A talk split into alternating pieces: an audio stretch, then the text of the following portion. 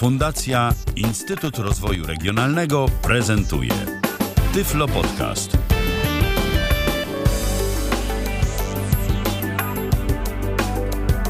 Tak, ten dżingiel to jest sygnał, że chyba czas sobie zmodernizować osprzęt techniczny. No ale tak to już bywa.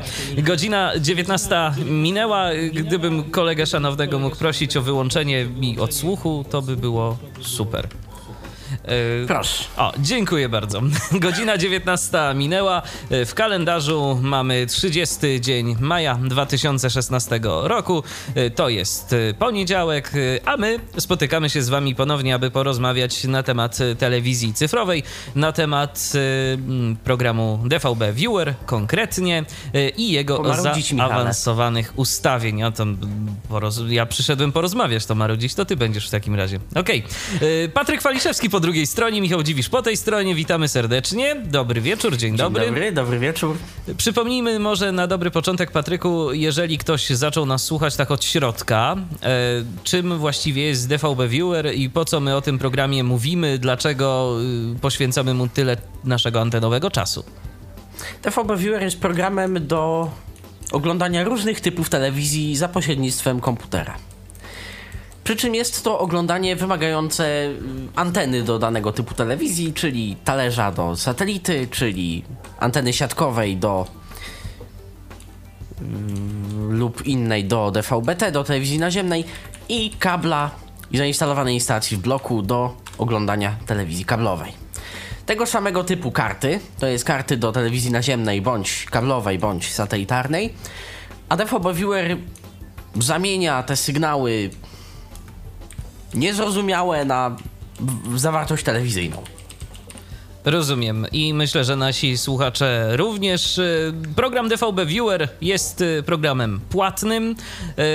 Nie kosztuje jakoś tam bardzo dużo, bo właśnie około 20 euro. Program posiada interfejs w języku polskim, ale w dzisiejszym odcinku będziemy chyba już jednak przede wszystkim korzystali z języka angielskiego interfejsu. Tak. Dlaczego? Że jeszcze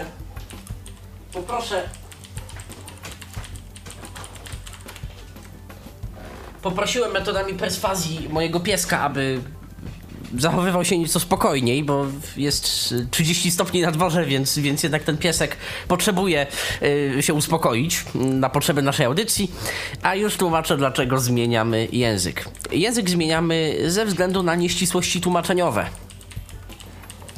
Jakiego typu to są nieścisłości? Problem jest taki, że są to nieścisłości czasami rzeczowe. Czasami to tłumaczenie pomaga. Znaleźliśmy w poprzedniej audycji kilka komunikatów, gdzie tłumaczenie mówi nieco bardziej dokładnie, nieco bardziej zrozumiale, przejrzyście o tym, co mamy do zrobienia względem nawet wersji angielskiej. Tam chodziło, zdaje się, o dwa komunikaty scan frequency i scan range, czyli skanuj częstotliwość i skanuj zakres, gdzie w polskim było to przetłumaczone skanuj początek i skanuj zakres, bo przycisk skanuj częstotliwość skanuje pierwsze pole częstotliwości, czyli skanuj od. Więc to są takie rzeczy, które powiedzmy nam pomagają, ale bywają pola, na przykład prefer AC3 format for file playback, czyli jeżeli on jest dostępny, to go ewentualnie wybierz, format AC3 do plików, na przykład plików.ts z płyt DVD. Przy czym w języku polskim określono to jako odtwarzaj pliki AC3. Więc nagle mamy wrażenie, że włączamy w ogóle obsługę tych plików, a nie odtwarzaj, wybieraj tę ścieżkę, kiedy jest dostępna. A to już ma znaczenie.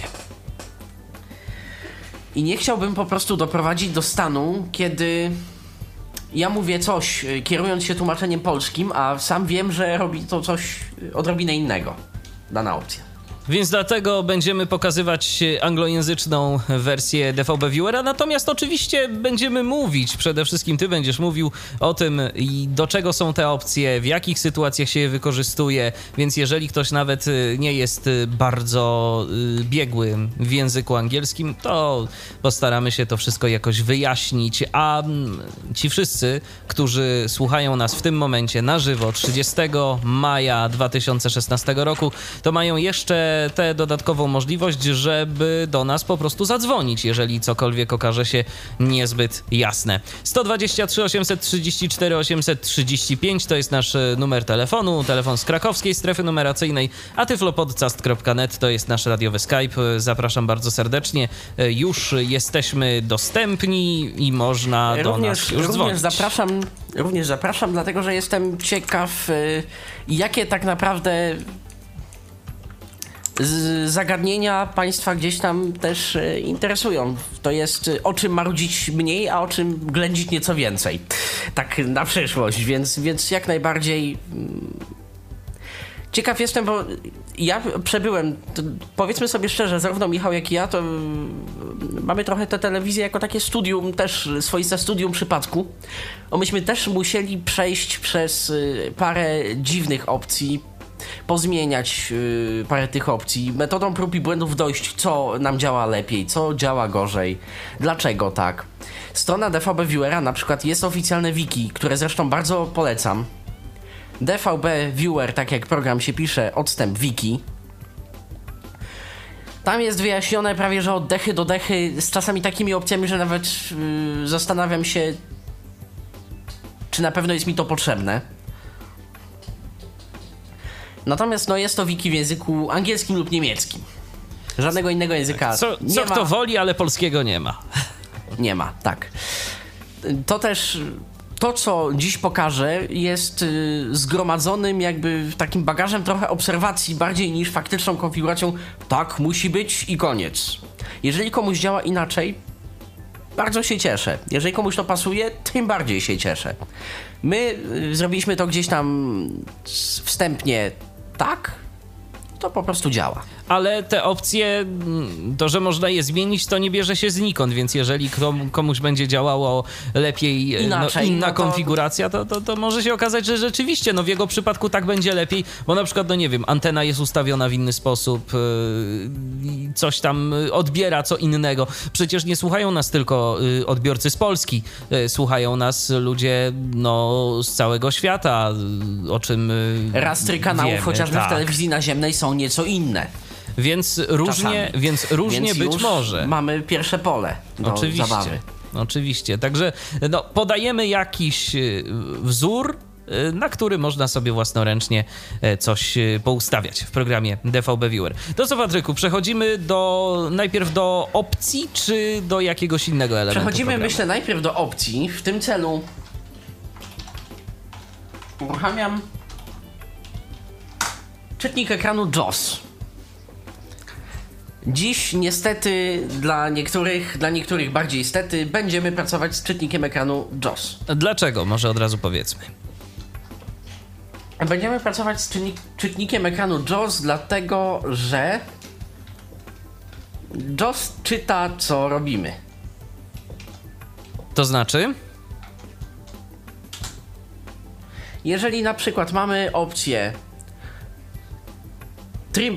typ odbioru, gdzie do wyboru mamy naziemny, satelitarny, kablowy. NVDA przeczyta listar zwijana kablowy. No a to ja trochę wiem, mało. Że to jest tryb odbioru. Bo ty już te aplikacje znasz. Mało. Dokładnie. Ale to jest, powiedzmy, chwilami niewystarczająca dawka wiedzy. Ilość informacji. Okej, to co? Możemy przejść? Możemy. Do prezentacji? Możemy przejść do prezentacji. No. Czyżby coś się zacięło? Synteza mowy stwierdza, że nie będzie ze mną rozmawiała, ale już ze mną rozmawia. No i bardzo dobrze. Osiągnąłem sukces w negocjacjach z syntezą mowy. Jest dobrze. Uruchamiam zatem program DVB Viewer. Tylko my tego nie... O, już słyszymy. Mamy zatem parę okienek.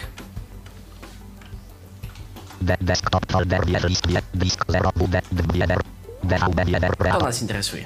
Żeby zmienić język, naciskam literkę. Zakładam, że mają Państwo rozkład klawiszy, który dostarczyliśmy w poprzedniej audycji. W postaci pliku kaczusia.remote. Przypomnijmy, skąd go pobrać, bo jeszcze audycja nie została opublikowana, więc... To już mówię, dziwisz.net/dvb, jak dobrze pamiętam. Tak, tak, dokładnie. Muszę sprawdzić, ale tak, dziwisz.net/dvb, tu mamy plik kaczusia.remote, no i ten zestaw... Nazwa historyczna. Tak, nazwa historyczna i ten zestaw skrótów można sobie zaimportować do programu DVB Viewer. Lista kanałów Astra 19.2, DVB1. Nie interesuje nas lista kanałów. Opcje ogólne. Interesują nas opcje. W drzewku ogólnym. Jak do tych opcji się dostać? Literka O. Okay. Jak opcje. Dostępne języki. Sondobox polski. Arabic. Bulgarian. Catala. Chinesesi. Chinesetr. Czech. Danis. Deutsch. Englis. Jak widzimy, wszystkie podstawowe języki świata są. Ta lista ma... Englis. Encatecho November. Golżyna. India. Sierra Hotel. Ja nie powiedział nam ile z ilu. Szkoda. Proszę, zmieniłem język na angielski. Nie trzeba restartować? A teraz mogę... Nie trzeba. Nie trzeba. Może najpierw popatrzmy w ogóle, jakie mamy elementy drzewa w tych opcjach. Tak, żebyśmy widzieli, co nas czeka. Zamykanie. Rozszerzone, zaawansowane w polskim. Nagrywarka. Nagrania. Przesunięcie czasowe, to się ładnie po polsku nazywa. Kodeki, czyli cały silnik DirectX. To wyżej to była zakładka gałąź sprzęt. Tak. Sprzęt, tak. Opcje DVD.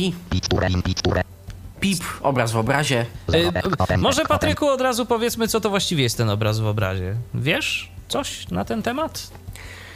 Możemy oglądać dwa różne programy, mając dźwięk i obraz jednego i pomniejszoną miniaturkę obrazu drugiego programu. Czyli jeżeli ktoś ma taką podzielną uwagę, no to możemy sobie właśnie mieć na podglądzie oglądać dwa seriale naraz, tak. Przy czym słuchać jednego. Bo dźwięk niestety nie rozłoży się jak w Głosie Ameryki na dwa kanały. Szkoda, ale... Szkoda właśnie, bo to też by tak mogło być zrobione. Ale to już wymagałoby zbyt wielkiej zabawy. Jeden teletekst. Było EPG, jest telegazeta, napisy, charakterystyczne dla Niemiec i Anglii platformy Media Highway i Freesat.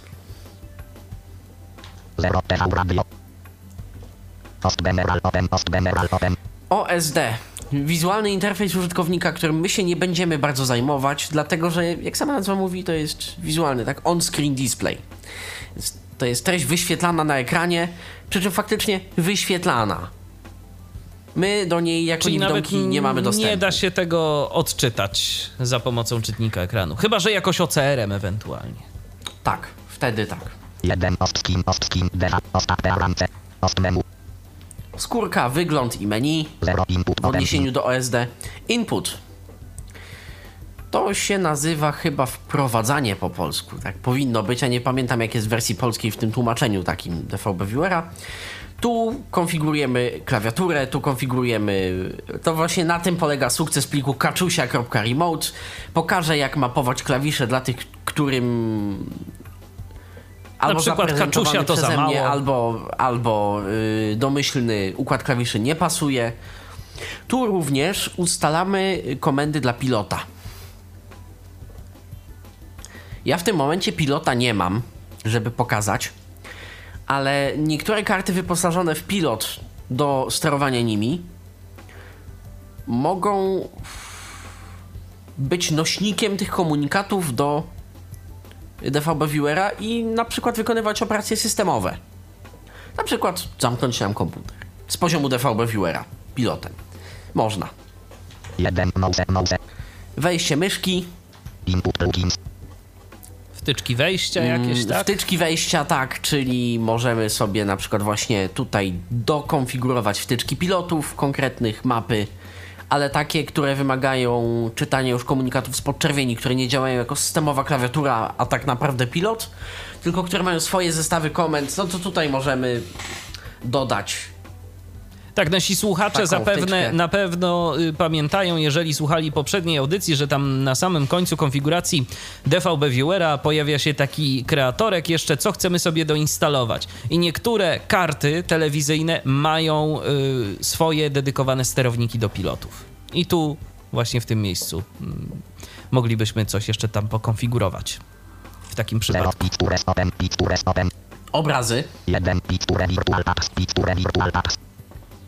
Ścieżka wirtualna obrazu to jest ciekawa rzecz, ale no nam się to nie przyda. Tu są biblioteki, obrazy, potem będzie wideo, potem chyba DVD, potem muzyka albo jakaś taka podobna kolejność, zaraz zresztą pokażę. To są miejsca, w których trzymamy media, bo DVB Viewer, dokładnie jego usługa nagrywania, o której troszkę postaram się opowiedzieć w dużo późniejszej części dzisiejszej audycji, albo może nawet w następnej audycji, jak dobrze pójdzie.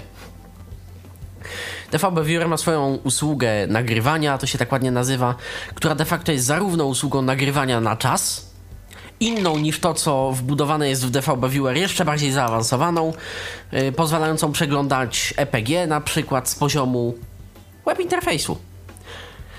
Ta usługa również jest urządzeniem DLNA, więc to szmery, bajery, jak to się potocznie mówi. Naprawdę możliwości jest bez liku, trzeba to tylko wszystko, mówiąc potocznie, ogarnąć, połapać się w tym, bo tego nie jest mało. Są to też opcje, którym ja szczerze mówiąc poświęciłem najmniej czasu, więc moje wyjaśnienia ich dotyczące mogą okazać się niewystarczające, choć postaram dołożyć się wszelkich starań, żeby to było inaczej.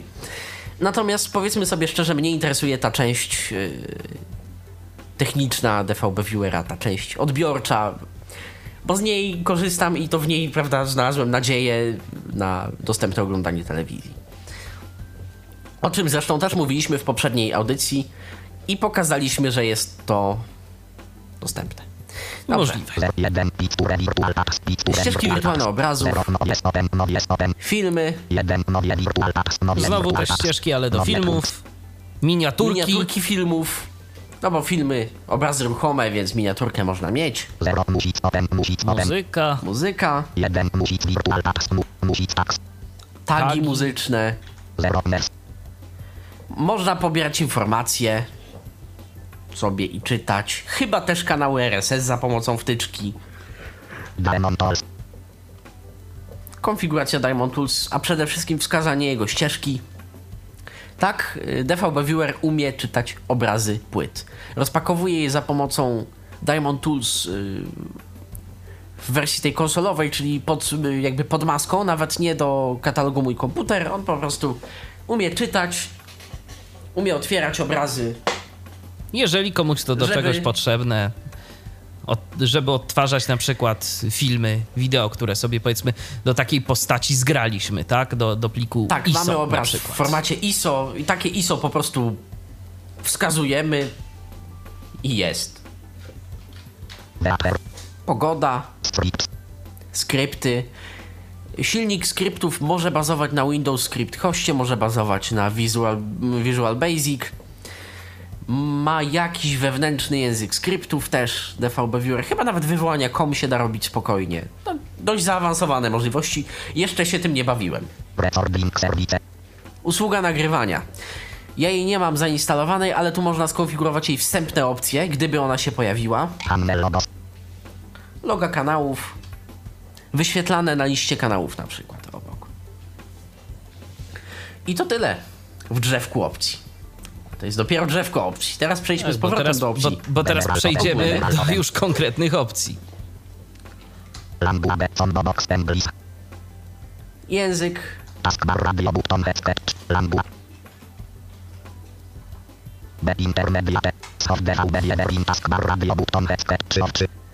O. Pokazuj DVB Viewera w pasku zadań. W zasobniku systemowym to obydwu miejsca. Jak Państwo uważają? Tak sobie można to po prostu ustawić, wybrać w zależności od tego, gdzie chcemy mieć ikonkę. A powiedzmy, że będę chciał mieć i tu, i tu.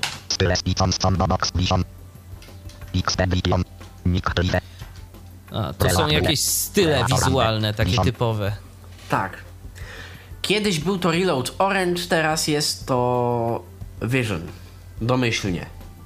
Czy Reload Blue, przepraszam, był kiedyś. Czy ma to coś nam daje? Czy ma to zdaje jakiś się, że wpływ nie. Właśnie na pracę?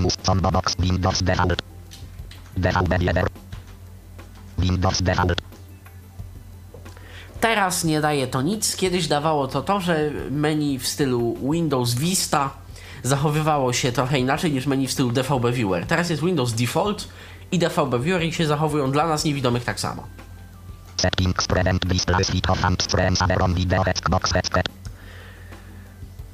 Unikaj wygaszania ekranu lub wyłączania monitora, podczas gdy wideo jest aktywne. Czyli jeżeli oglądamy sobie jakiś film, to no, albo program telewizyjny, to ekran nie powinien się wygasić. To nam to nie zgaśnie. Trochę kiepsko byłoby to. Tak. Uruchom na pełnym ekranie. Ja tej opcji dla osób niewidomych raczej nie polecam, dlatego że wtedy pod klawiszem Alt znika nam menu. Tak, i wtedy trzeba... Cały czas może być dostępne z menu kontekstowego. Ale ono tam chyba w kontekstowym troszeczkę inaczej wygląda. Tak, wygląda troszkę inaczej. Wygląda jak menu Windows Media Playera 11. Czyli mamy na przykład DVB Viewer rozwijane, edycje rozwijane, kanał rozwijane, opcje rozwijane i dopiero strzałką w prawo musimy w nie wejść. Ono jest takie kaskadowe, jak to się ładnie mówi. Takie odwrócone tak naprawdę trochę. Tak, trochę tak. Jakby ktoś to menu to obrócił po prostu. Bo pod altem działa ono normalnie, czyli strzałkami lewo-prawo, plik, edycja, widok, coś tam, pod strzałkami góra-dół wchodzimy w interesujące nas menu. Tu prawo-lewo wchodzimy w interesujące nas menu, góra-dół w grupę menu. Dla używających keymapu kaczusia.remote fullscreen to jest F, natomiast wyjść z fullscreenu trzeba już ręcznie z menu kontekstowego.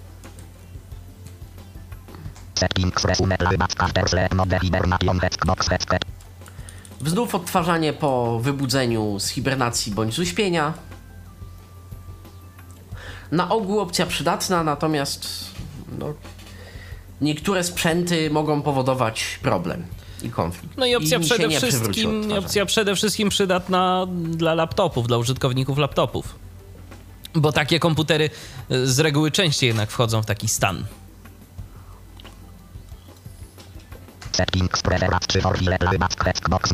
To feralne pole. A ja sobie je zaznaczę. AC3, dźwięk głównie pięciokanałowy, dźwięk głównie ze ścieżką oryginału. Raczej nie jest to dźwięk ścieżki podstawowej. Często bywa to też dźwięk ścieżki deskrypcyjnej na płytach DVD. Bo jak sama nazwa mówi, jest tu for file playback, więc tyczy się to przede wszystkim plików i płyt DVD. Ścieżkę audio podczas oglądania telewizji w jakimkolwiek trybie, czy jest to DVB-T, czy jest to DVB-S, wybieramy literką A w przypadku keymapu kaczusia remote lub z menu tak normalnie.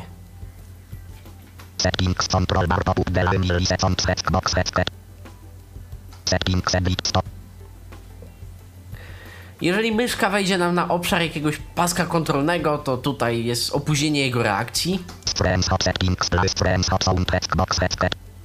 DVB Viewer, jak już mówiliśmy, umożliwia robienie screenshotów aktualnej stopklatki z telewizji. Potem z taką stopklatką można robić rzeczy różne, przeróżne wręcz. Na przykład wysłać do jakiegoś serwisu rozpoznającego obrazki i próbować zgadnąć, co tam jest. Co to jest za typ kanału. Tak, na przykład.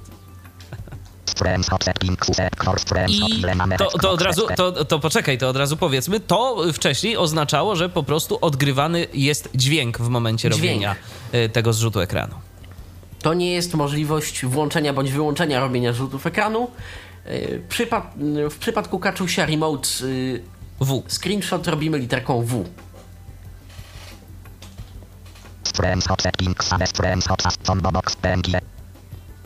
I tu jeszcze mieliśmy wcześniejszą opcję, o której nie powiedzieliśmy. Może do niej... Używaj elektronicznego przewodnika po programach do nazwy screenshotu. Czyli jeżeli na przykład, nie wiem, leci w tym momencie film Zaginiony w akcji, to nasz plik będzie się nazywał data, myślnik, zaginiony w akcji, myślnik, godzina, chyba jakoś tak. Albo zaginiony w akcji, data i godzina, teraz nie pamiętam. A jeżeli nie, no to wtedy nazwą kanału będzie to opatrzone, jak dobrze pamiętam. Tak. I kolejna opcja to jest format pliku, w jakim ma być zapisany ten zrzut ekranu. Schowek. A, możemy do schowka wkleić, tylko. Tak. No. Ja sobie ustawię na PNG.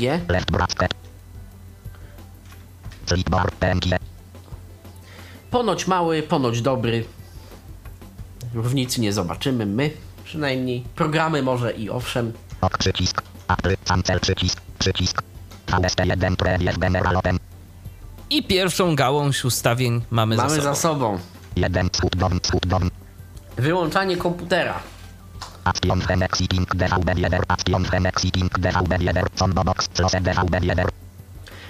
Akcja przy wyjściu z programu DVB Viewer, czyli naciśnięcie na DVB Viewerze Alt F4 może zamknąć DVB Viewer, wyłączyć komputer, uśpić komputer, zahibernować komputer i tyle. To się przydaje, myślę, przede wszystkim w przypadku takim, jeżeli ktoś ma dedykowany komputer do takiej rozrywki multimedialnej. Tak. To wtedy można zmapować przycisk zamknij na pilocie i skonfigurować sobie tutaj akcję i on od razu. I po prostu się wszystko wyłącza, na przykład, albo usypia.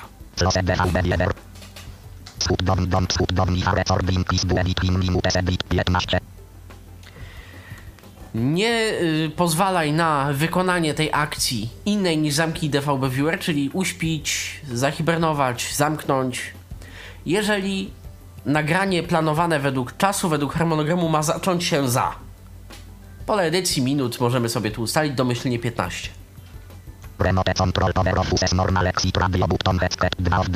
Naciśnięcie przycisku na pilocie używa normalnego wyjścia. Rozszerzonego. Rozszerzone zapisze więcej informacji przed wyjściem, tak żeby potem ta sesja mogła się odzyskać szybciej.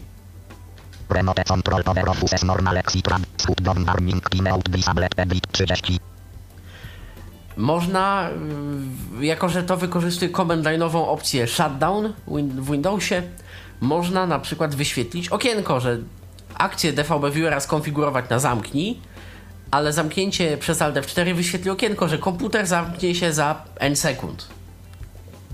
I taki zegarek odliczający.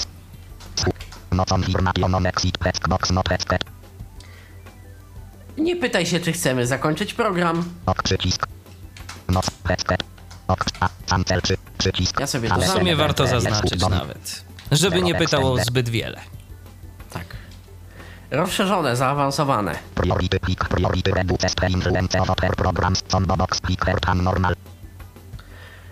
Priorytet domyślnie powyżej normalnego.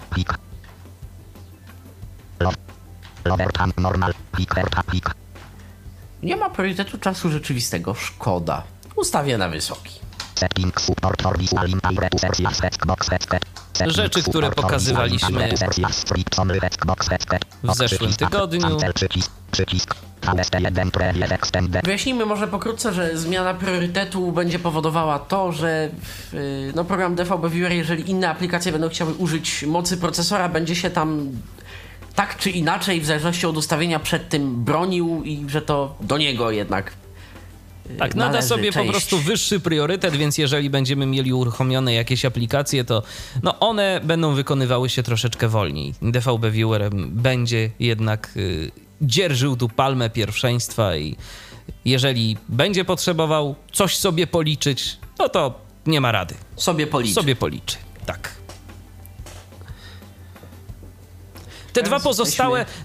Te dwa pozostałe pola wyboru...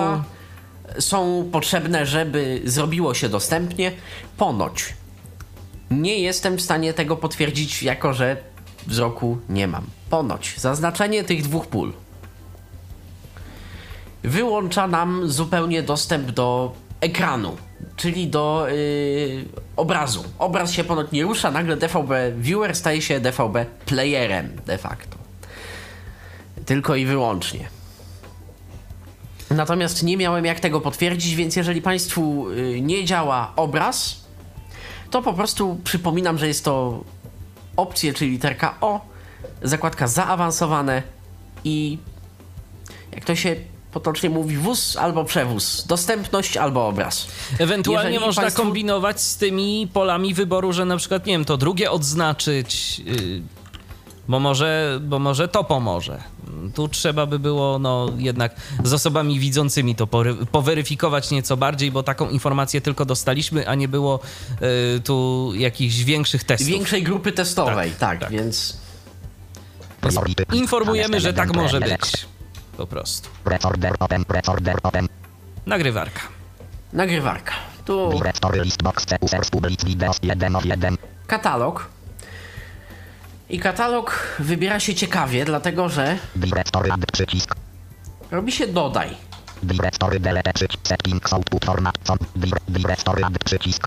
Nie ma przeglądaj. Jest tylko dodaj. Nacisnąłem dodaj.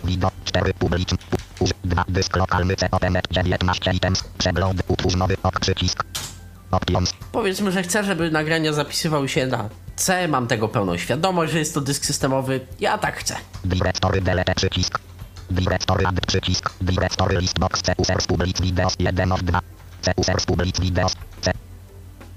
No i niemiłe zaskoczenie. C się faktycznie według nazwy dodało, ale na pierwszym miejscu nadal jest. Ale po co właściwie możemy dodać kilka tych ścieżek? Czy później będziemy mogli wybrać, gdzie chcemy zapisać? Z listy, czy jak? Ustawia się jakby pierwszy i drugi. Znaczy katalogów można mieć nawet tu chyba z 50, nie wiem, nie testowałem. Ale kwestia jest taka, że jeżeli zakończy się wolne miejsce lub nie będzie tyle, ile on chce, bo mamy takie pole, do niego zresztą zdaje się nawet w tej zakładce dojdziemy, nie pozwalaj nagrywać, jeżeli jest mniej niż N miejsca na dysku, wtedy zostanie wybrany drugi folder. Więc lepiej nie mieć kilku folderów na jednym dysku, a na przykład jeden na tym, drugi na tym. Ale żeby nie było tak kolorowo, nie mamy przycisków przenieść w górę, przenieść w dół. Kolejność dodania mówi o kolejności wyboru. Okej. Więc ja C users public video. Bo ja chcę, żeby się nagrania zapisywały na dysku C. Format wyjściowy. Znowu powtarzam się troszeczkę dla tych, którzy nie słyszeli tamtej konfiguracji, bo w tej zakładce byliśmy jako jeden z ostatnich punktów ostatniej audycji, natomiast to jest dość istotne, jeżeli chcemy sobie na przykład nagrywać filmy z audiodeskrypcją. Mamy tutaj do dyspozycji format. Nagrywa tylko konkretną ścieżkę. Wideo audio PS, bardzo podstawowy format, takie MPG jak na płytach kompaktowych VCD, tych takich o rozmiarze CD, ale z zawartością wizualną. Prawidłowy, pełny stream.ts.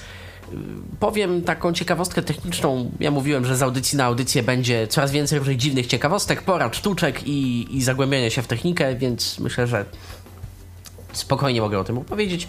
Mianowicie tak naprawdę cały multiplex DVB, przede wszystkim T, jest multiplexem TS, czyli MPEG Transport Stream. W takim multiplexie mamy mnóstwo ścieżek, mamy ścieżki faktyczne wideo, czyli obrazy poszczególnych programów, mamy ścieżki audio, czyli zarówno ścieżki główne, jak i ścieżki poboczne, czyli z oryginałem, z deskrypcją, ścieżek audio, czyli wszystkie jakby komponenty potrzebne do odtworzenia danej stacji. Mamy ścieżki synchronizacyjne, czyli takie mówiące w tym momencie na tym programie jest taki, a nie inny czas zegara. Czas zegara nie czas nasz jakby, że jest tam, nie wiem, 19:58, ale czas synchronizacyjny, jakby czas, który mówi dekoderom i całemu sprzętowi, że to wszystko idzie równo i zgodnie. Są ścieżki nieco bardziej dostępne, ścieżki z danymi, to są strumienie po 8, po 16 kilobitów, to jest EPG, które to EPG tak naprawdę nie transmituje nam godziny, daty w formie takiej, jaką znamy, czyli 1.1, dwukropek, 1.8, tylko godzina, data to jest tam format czasu, chyba bazujący na Unix Epoch, zdaje się, czyli od 1 stycznia 1970. Tam jakaś liczba symbolizująca ilość sekund. Tak, pewnie, tam jest liczba symbolizująca ilość sekund lub jakiś taki podobny do niego format czasu. Tu się szczerze mówiąc nie orientuję aż tak dokładnie, ale jest to format zrozumiały dla odbiorników, który one potem sobie konwertują na wyświetlalny dla nas czas, z uwzględnieniem przesunięć strefy czasowej, naszego obecnego czasu ustawionego w komputerze na przykład. Dalej mamy event type, czyli czy film, czy serial, czy co tam. Dalej mamy faktyczną już treść, jako programistycznie mówiąc, jako string, czyli faktycznie niewidzialni, pisane N, I, E, W, I, D, Z, I, A, L, N, I i tak dalej, faktycznie tekstem. Opisy też pisane tekstem, ale już na przykład gatunki to są, zdaje się, gatunek jest od 00 do FF, czyli pole szesnastkowe i tutaj też już mamy na przykład, nie wiem, załóżmy, tak, że 150 równa się religia, 152 równa się western. Więc ta lista gatunków też jest usystematyzowana. Dalej mamy unikalny kod czasowy zdarzenia do tego stopnia, że na przykład program DVB Viewer, i tu mogę powiedzieć ciekawostkę z doświadczenia. Zaprogramowałem sobie ostatnio film, że chcę nagrać film, bo mnie interesuje. Nawet mogę powiedzieć, że był to konkretnie film Znachor. Skądinąd dobra produkcja polska. Podczas nagrywania, podczas gdy nagrywał mi się DVB z transpondera DVB-T za pomocą karty do DVB-T program, ja oglądałem kanał satelitarny, bo mogę. I wtedy po satelicie mogę się śmiało poruszać, no bo DVB-T to jest osobne urządzenie, też podłączone pod USB, ale on ma nad nim osobną kontrolę, w ogóle to jest wszystko zadbane i naprawdę trzeba bardzo się postarać, żeby to wysypać. To taka dygresja wśród opcji, zaraz do opcji wrócimy. I tenże film Znachor mi się po prostu przerwał. Zamknąłem DVB Viewera, on mnie się co prawda grzecznie zapytał, że trwa nagrywanie, czy ja jestem pewien, że chcę kontynuować. Tak, byłem pewien. No jakież było moje wielkie zdziwienie, jak uruchomiłem program DVB Viewer ponownie za minut 15, ale program już był na tyle mądry, że on nie wznowił mi nagrywania tego. Ale tak jak już widzieliśmy, podczas nagrywania on pokazuje w okienku obok EPG, że tam time shift, plik przesunięcia czasowego, taka i taka godzina, taki i taki dzień, TVP Polonia, o mnie się nie martw, coś tam, coś tam, coś tam. Jakież było moje zdziwienie, jak obok EPG stacji, którą obecnie oglądam, widziałem notkę, że time shift rozpocznie się o 11:10 następnego dnia. Istotnie patrzę w program, w EPG, a o 11 tam 20 chyba 5, plus, bo to jest 11:25 plus minus to, co ustawiłem sobie jako nagrywanie przed i nagrywanie po, o czym zresztą też mówiliśmy w poprzedniej audycji. Znachor nadawany o 11 z czymś miał ten sam EID, ten sam kod zdarzenia, więc DVB Viewer wiedział, że następne zdarzenie tego samego typu wystąpi wtedy i trzeba to nagrać. Tak, bo ty sobie zażyczyłeś ten konkretny film, chcesz go obejrzeć, on się ma nagrać. I on się nagra. Telewizja powtórkami stoi, czemu nie? Sprytne. To trzeba przyznać. 123 834 835 tyflopodcast.net to są namiary na nas. Jeżeli macie jakieś pytania, to zapraszamy serdecznie. Ja obserwuję tu naszego radiowego Skype'a, natomiast na razie nie widzę, żeby się coś działo, nie widzę, żeby ktoś do nas dzwonił, ani nie widzę także, żeby ktoś pisał cokolwiek. Więc dlatego możemy spokojnie przejść dalej. Nagrywania i jego opcji, które chcielibyśmy przypomnieć, bo one już były pokazywane, natomiast w różnych konfiguracjach różne formaty tak naprawdę mogą się sprawdzić. Ja nie ukrywam, że polecam nagrywanie w pliku .ts ze względu na jego w pewnym sensie elastyczność. plikiem TS mogą być problemy, dlatego że plik TS wymaga takich samych kodeków lub podobnych kodeków zainstalowanych w systemie, bo jest to jakby kopia multiplexu bądź jego części. Więc on musi te wszystkie strumienie sobie rozczłonkować, rozkodować. Natomiast co ciekawe, większość średnio tanich i tanich telewizorów, które mają nagrywanie na pendrive, najczęściej ma też odtwarzanie z tych pendrive'ów i wtedy pliki TS są czytane, jako że ten plik jest rozkodowywany przez ten sam dekoder, który odpowiada za odtwarzanie DVB na żywo.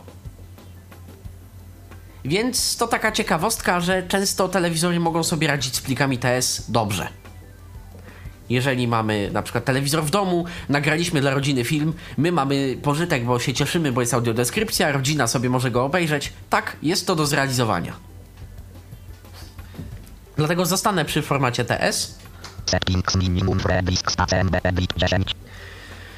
No tutaj niewiele nam to mówi, ale minimalna pojemność dysku do rozpoczęcia. Czyli jeżeli będziemy mieli 5 MB na dysku, on nas nie poinformuje, że mamy za mało. On po prostu nie nagra. No, nie ma szans. On ominie. Jeżeli mamy ustawioną więcej niż jedną ścieżkę do nagrywania, po prostu zmieni ścieżkę, jeżeli tam będzie wystarczająco wolnego. To nagra. Ale jeżeli nie, no to nie nagra w ogóle. Tak. Nie ma. 10 MB to troszkę mało, tak w sumie. Dlatego ja sobie to ustawię, powiedzmy, na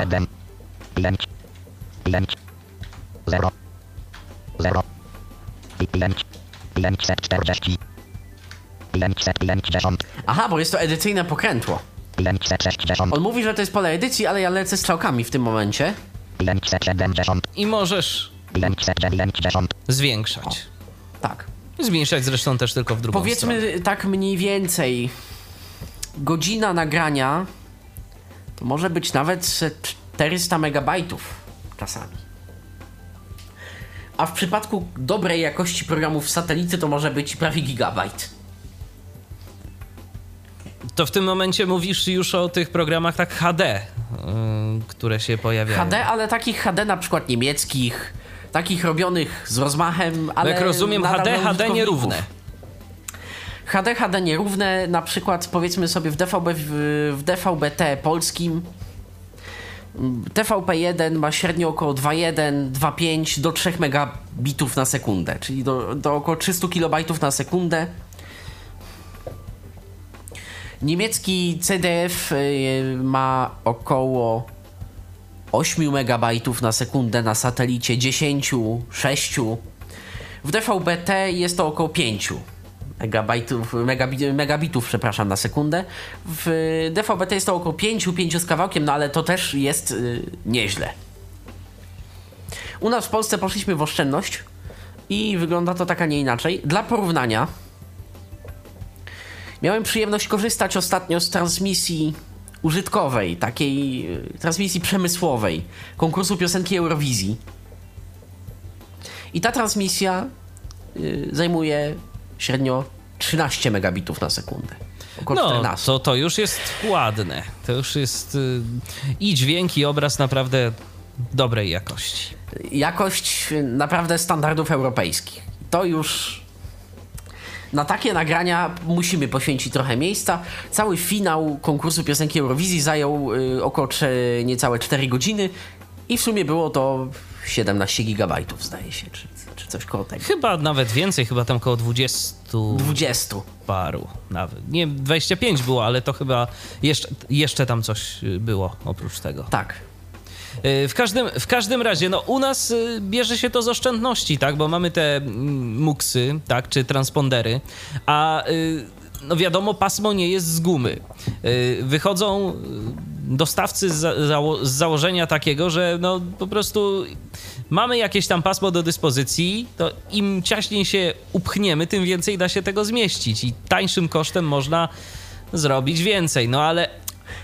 Chociażby jest takie zalecenie, żeby w MUX-ie DVB-T były 4 programy HD lub 8 programów SD.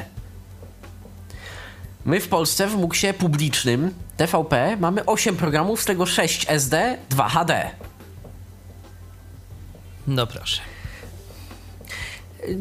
Pocieszę Państwa, na Litwie jest jeden MUX, który ma 2 albo 3 programy HD, 7 usług SD i działa. No, wiesz, działać będzie, tylko jak to wygląda. I jak multiplex 4, multiplex kodowany cyfrowego Polsatu na jednej częstotliwości niesie ze sobą 12 usług radiowych. W sumie to około 70 usług radiowych, ale tam jest jedna usługa, która ma 60 parę podścieżek. To jest Moje Polskie Radio.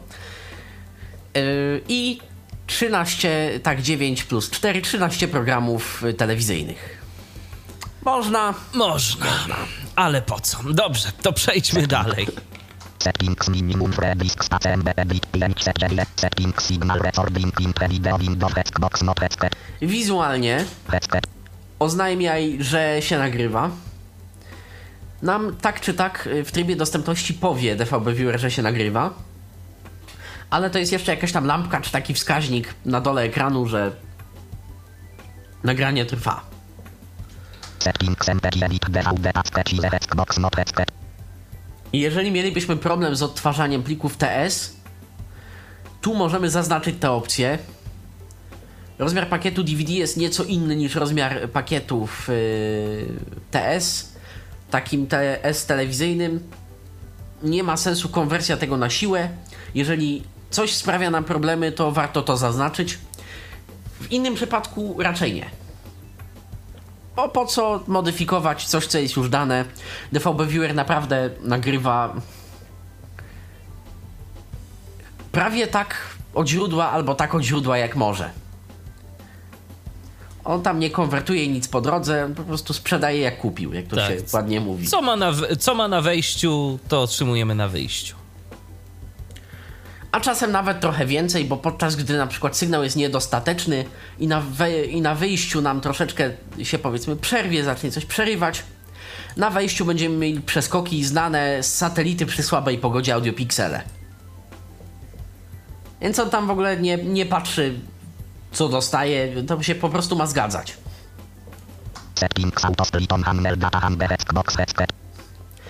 Automatycznie dzieli, jeżeli zmienią się dane kanału. Czyli jeżeli nagrywamy przez naciśnięcie literki R,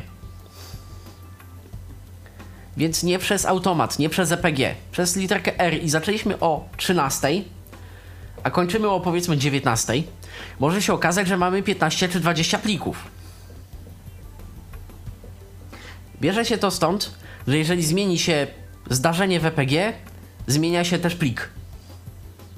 Dokładnie w miejscu, kiedy to zdarzenie nastąpiło.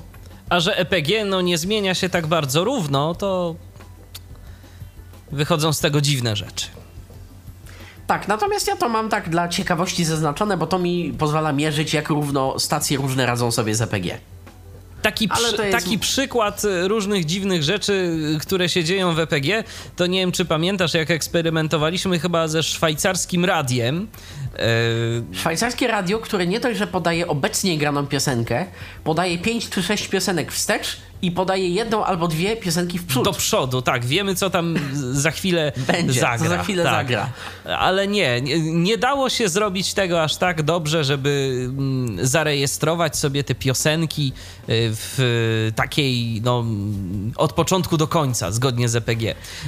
Aczkolwiek jakbyś sobie wyliczył offset, tylko pytanie, czy to przesunięcie, ten offset jest w sekundach. Tak, i czy ono jest regularne, czy to się tam jednak troszeczkę czy to nie pływa. Ja podejrzewam, że to jest mała nieregularność, to jest plus minus 3 sekundy. Ale musiałbym to dogłębniej sprawdzić, ale zapraszamy, zachęcamy do testów. Bo to... Jeżeli ktoś ma albo będzie miał satelitę, to szwajcarskim radiem naprawdę warto się zainteresować, bo fajne stacje.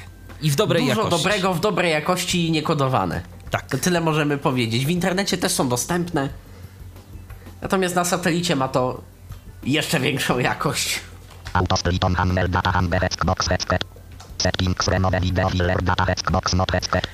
Usuń dane uzupełniające wideo. O co tu chodzi? Może być tak, że niektórzy, na przykład dostawcy, pomimo tego, że ich strumień jest bardzo ruchomy i wtedy, kiedy się nic nie dzieje, wykorzystują 2 megabity, a wtedy, kiedy jest mecz i właśnie strzelany jest gol, wykorzystywany jest 12 megabitów, Może być tak, że nawet jeżeli te 2 megabity czarnego ekranu są tylko w użyciu, ale dostawca jako minimum, żeby się zmieścić w paczce i żeby nie robić zbyt dużo wolnego i zbyt wielkiej zmienności w tym pakiecie, ustawił na sztywno na przykład na 4 megabity. No wtedy nawet jeżeli 2,1 megabita jest użytecznego czarnego ekranu, na ile czarny ekran może być użyteczny, w tych miejscach na transponderze będą nadal wskazywane 3,9, 4, 4,1 megabita. Teoretycznie to usuwa takiego typu dane. Ja wychodzę z założenia, że jak sprzedałem, tak kupiłem, więc mam odznaczone to pole. Jeżeli ktoś uważa, że mu to coś pomoże, nie powinno poczynić to większych szkód. A powinno odchudzić rozmiar plików niekiedy, prawda? Tak, przy czym no jest to odchudzenie, nie wiem, do 5%, może 10% w skrajnych wypadkach. Ale jeżeli ktoś bardzo chce zaoszczędzić, to można. No. Straciliśmy kontrolę nad naszym komputerem testowym. Tak. No, ale zaraz będzie. O, już jest. Uwzględnij dane teletekstu.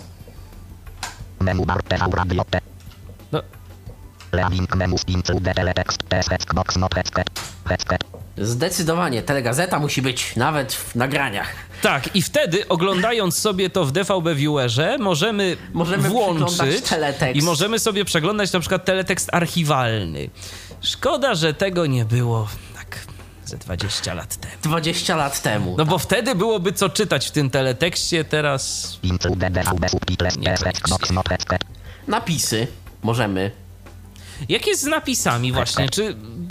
Czy my mamy możliwość odczytania? Nie udało mi się odczytać napisów DVB Viewerem.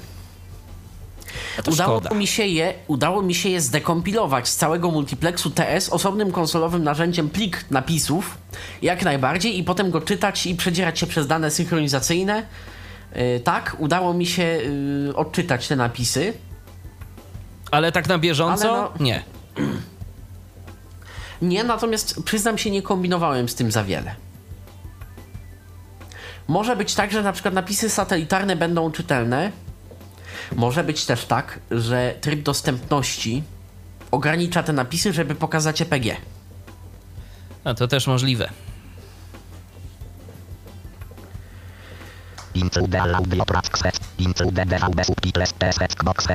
Napisy też chcemy.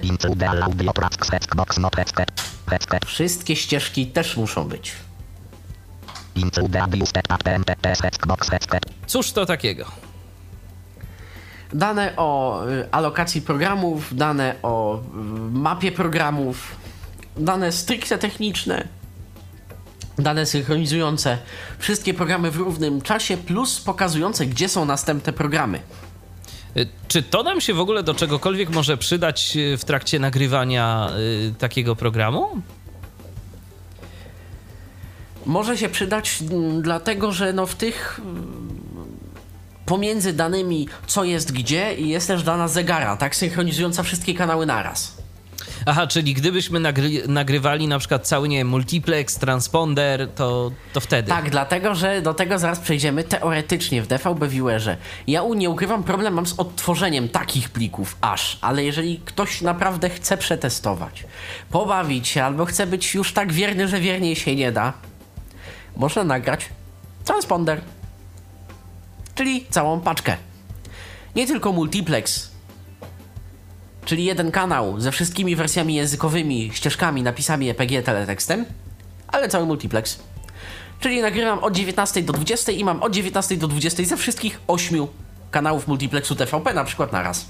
I tak, można. Taką pamiątkę historyczną sobie można zrobić na przykład, że o tego i tego dnia tak wyglądała telewizja. Nagrałem kiedyś takiego multiplexu 15 minut. Aha. Więcej się nie podjąłem, bo było to około 2 giga. To już sporo. Ale... Gdzieś zapakować do szafy, tak? Jako archiwum można. Tak.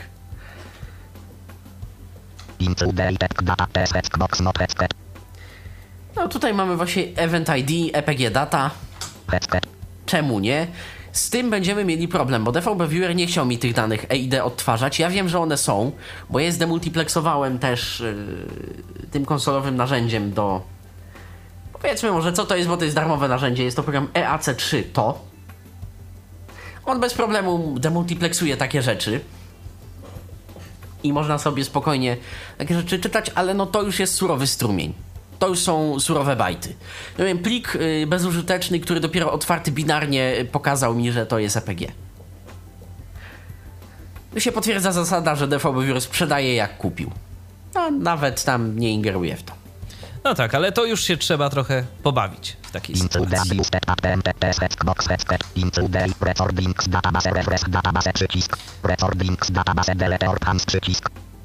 DVB Viewer kolekcjonuje swoją bazę nagrań i może je na przykład udostępniać za pomocą DLNA. Jeżeli mamy jakąś tam, jeżeli mamy jakąś tam sieć w domu, taką mamy w rodzinie iluś fanów multimediów, ogólnie chcemy z tego korzystać. Jeden mały komputerek, który jest Media Center, to można. Można, śmiało.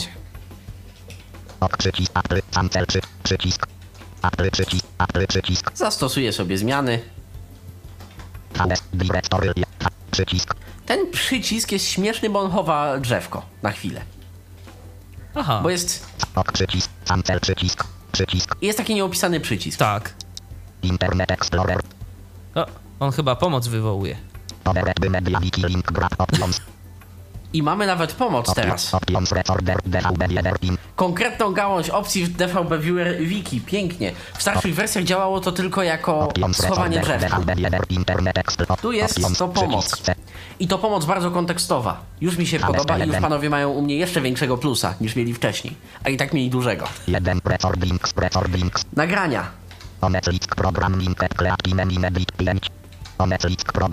O cóż to chodzi? Tu ustawiamy to, co ustawialiśmy już w kreatorku na początku, w pierwszej audycji, czyli czas wprowadzenia i czas po programie. Dla nagrań typu one click, czyli tych takich dodawanych przez EPG za pomocą nagraj. Tak, send to PVR, tak? Tego przycisku. Ja sobie to... Nie, może nie aż tyle, ale 10 minut...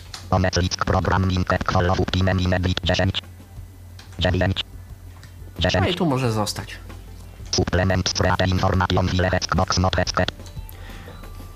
Dodatkowe opcje. Utwórz plik z informacjami.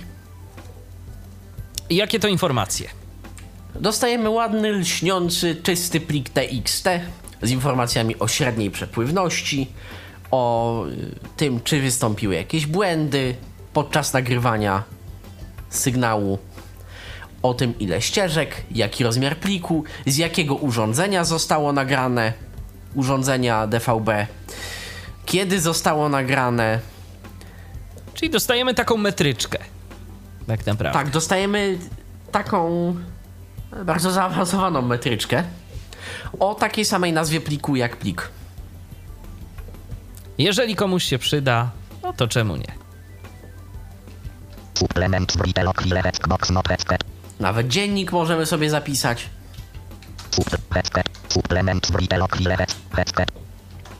W logu są szczegóły błędów, jeżeli tam one wystąpiły. W logu jest też chyba średnia prędkość jakoś troszkę inaczej pomierzona. W logu są chyba szybkości transmisji bitów i inne takie, każdej ścieżki osobno i takiego typu dane. I każde zdarzenie, czyli jeżeli nagrywamy przez R na przykład, to w logu jest zmiana zdarzeń, w logu są zdarzenia, które są rejestrowane, ale które nie wpływają na nagranie, na przykład, że doszedł nowy kanał do multiplexu. Jeżeli są to jakieś, nie wiem, specjalnego przeznaczenia transmisje, które się włączają i wyłączają, no to tutaj dostaniemy taką informację też. No, czyli już taka naprawdę rzecz dla tych, którzy bardzo, ale to bardzo chcą wiedzieć, co tam się dzieje pod maską, tak? To są tego typu kwestie, które, no, jeżeli chcemy sobie po prostu tylko pooglądać, to myślę, że niekoniecznie dla nas, ale jeżeli ktoś bardzo głęboko chce tam zajrzeć, co tam się dzieje, jak to działa. To jest akurat prawda, natomiast audycja mówi o zaawansowanych opcjach, właśnie więc... Tak, właśnie dlatego chciałem też wspomnieć, że no... Poświęcamy temu tyle czasu, a nie parę sekund.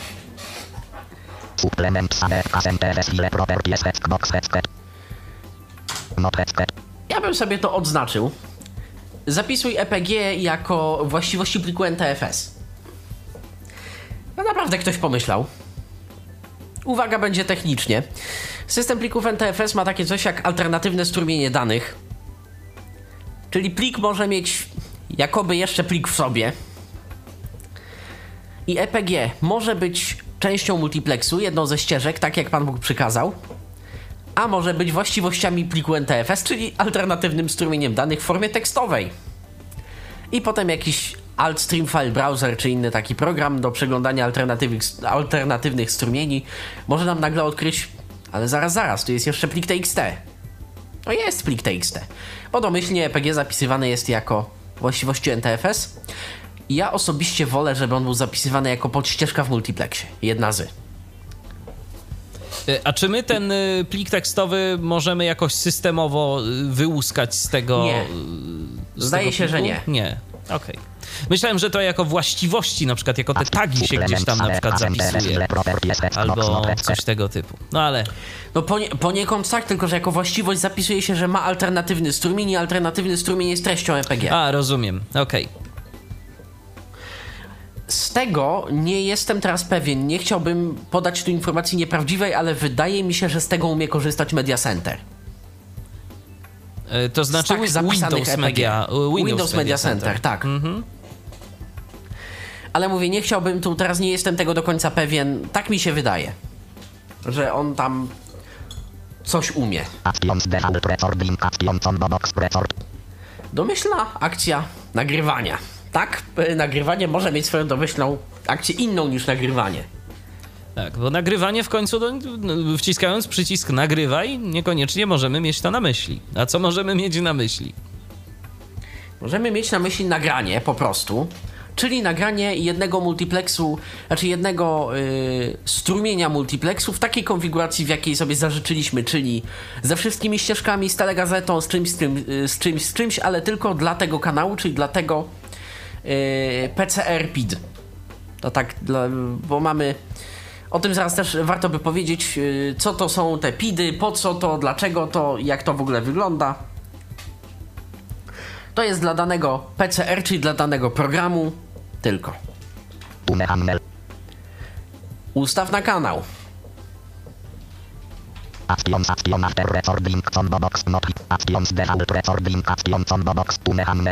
Czyli może być tak, że jeżeli na przykład ustaliliśmy sobie one click i wysłaliśmy do PVR, dlatego przycisk w polskiej wersji nazywa się nagraj, a w angielskiej send to PVR, bo przecież akcja może być inna niż nagraj.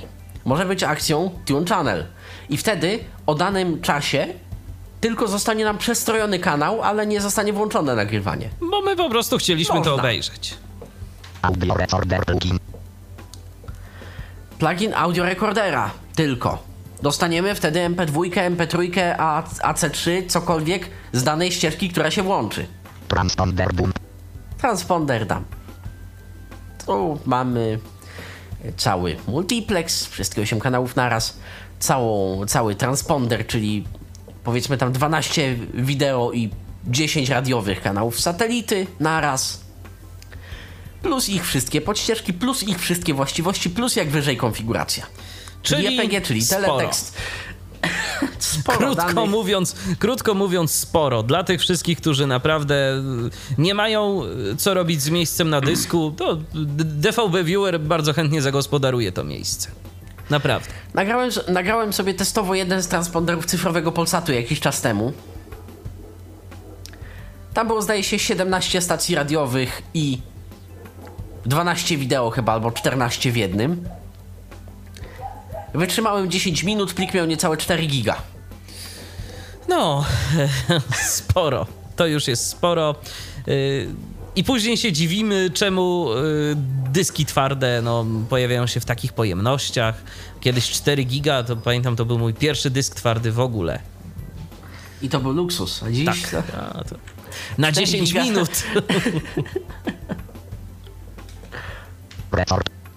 Powiedzmy, że ten komputer jest komputerem testowym, więc ustawię mu na... Co sobie będę żałował? Państwu tego nie polecam. Państwu polecam domyślną akcję record. No chyba, że wiadomo... Też że ktoś ma dużo miejsca na dysku. Tak.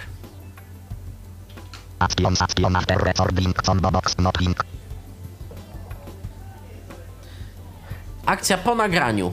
Nic nie rób. Zamknij.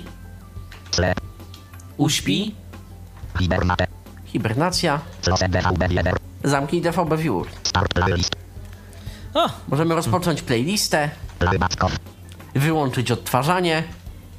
I tyle. No, jest kilka rzeczy, więc dla każdego coś miłego. Ja ustawiam na nothing. Tu sposób nazewnictwa tych plików. Lista zmiennych jest dostępna w DVB Viewer Wiki. Jest to dość bogata lista. Możemy datę, możemy teamę, możemy wchen nawet, czyli chyba od razu data i czas naraz.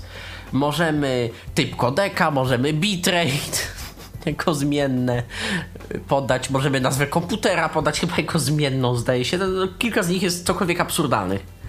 Także możliwości mamy spore.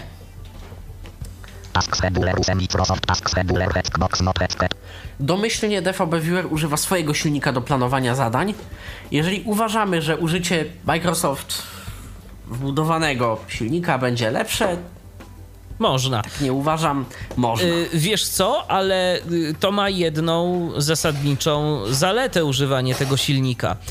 On jest włączony cały czas. DVB Viewera nie masz włączonego cały czas, więc jeżeli na przykład miałbyś włączony komputer, miałbyś wyłączonego DVB Viewera, a zaprogramowane nagrywanie na jakąś tam godzinę, no to wtedy ma to sens. Wtedy tak.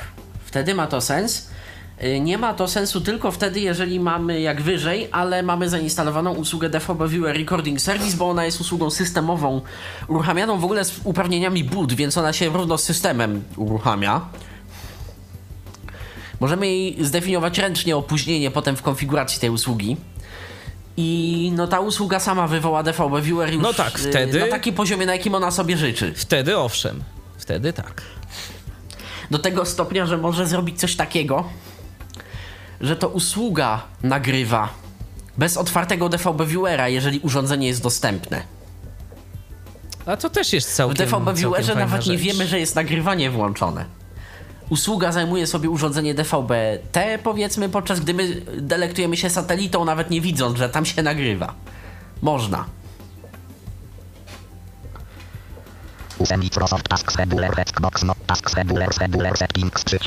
A tu ustawienia harmonogramu. Otworzą się Microsoftowe ustawienia.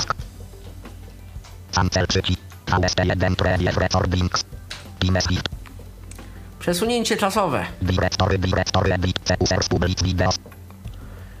Katalog na timeshift. Tu jest zwykły przeglądaj.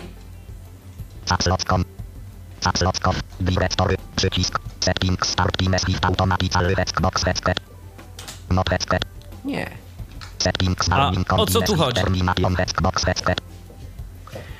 Tu chodzi o zapisywanie na dysku pliku tak zwanego przesunięcia czasowego, bo jak to ładnie po polsku się mówi. Chodzi o to, że powiedzmy chcemy na chwileczkę dosłownie wstrzymać oglądanie telewizji, bo musimy wyjść do toalety. Minuta, dwie.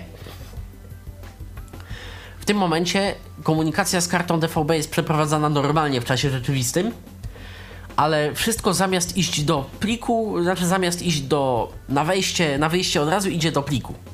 I z pliku dopiero na wyjście.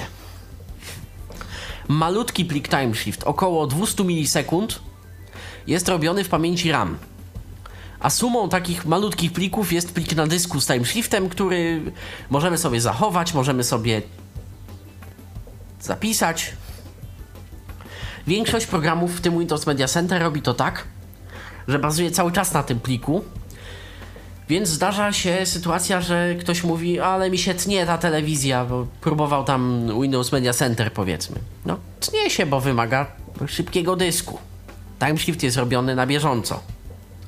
Tutaj timeshift jest malutki i jest w ramie, w pamięci operacyjnej, a jeżeli chcemy, jest on zapisywany na dysk, ale już jakby z ramu. I wtedy na przykład, jeżeli z tej przysłowiowej toalety wrócimy, to możemy sobie przewinąć. No naciskamy po prostu play i nawet nie tyle przewinąć, ile obejrzeć od tego miejsca. Ale na przykład przewinąć też się da, jeżeli będziemy w tył chcieli. Się da przewinąć i w przód, jeżeli jest dostępne. No tak. Oczywiście. No. Chyba się nie da jednego, nie da się przyspieszać, zdaje się. No tak, ale... Żeby oglądać, ale szybciej. Ale jeżeli tak ktoś, chyba nie da. Jeżeli na przykład to często jakieś mecze, powiedzmy, tak? Jeżeli ktoś by chciał sobie zobaczyć jeszcze raz jakąś tam bramkę albo coś, to no to wtedy można. Bo czemu nie? Tylko musi uprzednio zdecydować, że chce mieć plik. Tak, bo domyślnie to jest nieaktywne, tak? Wyłączone. Tak. Ale plik timeshiftu możemy rozpocząć, zdaje się, przez skrót Ctrl-U, ale muszę sobie przypomnieć, czy tak de facto jest.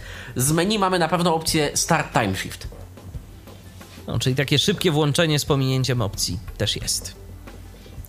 Tak, bo włączenie w opcjach Enable Timeshift mówi o tym, że dla każdego kanału, jak zmieniamy kanał, to się robi timeshift.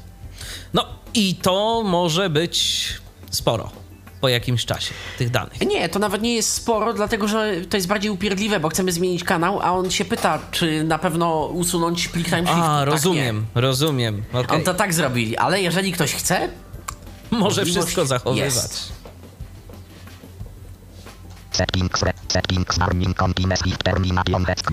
O, ostrzeżenie przy zakończeniu timeshiftu, czyli nawet możemy to ostrzeżenie wyłączyć, tak. Zachowywać wszystko.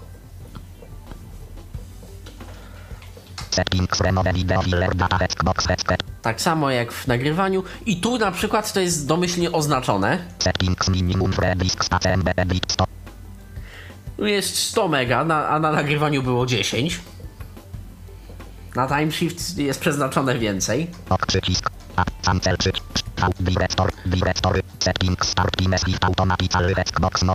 Dobrze, nie chcę timeshiftu automatycznie, więc...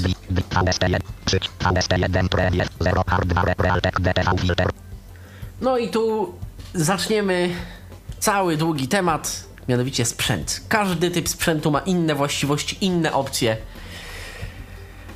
Więc myślę, że możemy to zrobić spokojnie po krótkiej przerwie muzycznej. A proszę bardzo, już za chwilę już za chwilę jakąś piosenkę wyszukam, a ja przypomnę jeszcze w międzyczasie, że dziś rozmawiamy o ustawieniach programu DVB Viewer, o ustawieniach zaawansowanych, więc jeżeli wy chcecie nieco więcej się dowiedzieć na temat tego programu, to zostańcie z nami, a możecie też zadzwonić, bo czemu nie? 123 834 835 to jest nasz numer telefonu, tyflopodcast.net to jest nasz radiowy Skype, zapraszamy bardzo serdecznie. Tak, jeżeli macie Państwo jakieś pytania, to bardzo chętnie odpowiem, po to tu jesteśmy, tak. Będę wiedział dokładnie. Ewentualnie później można zawsze zadać je w komentarzach, no ale skoro jest okazja, to czemu by nie zadzwonić, prawda? To można zrobić to na żywo. Oczywiście, prosimy się nie wstydzić. I do nas nie dzwonić. Gryziemy. Oczywiście. A teraz muzyka. Wracamy za chwilę.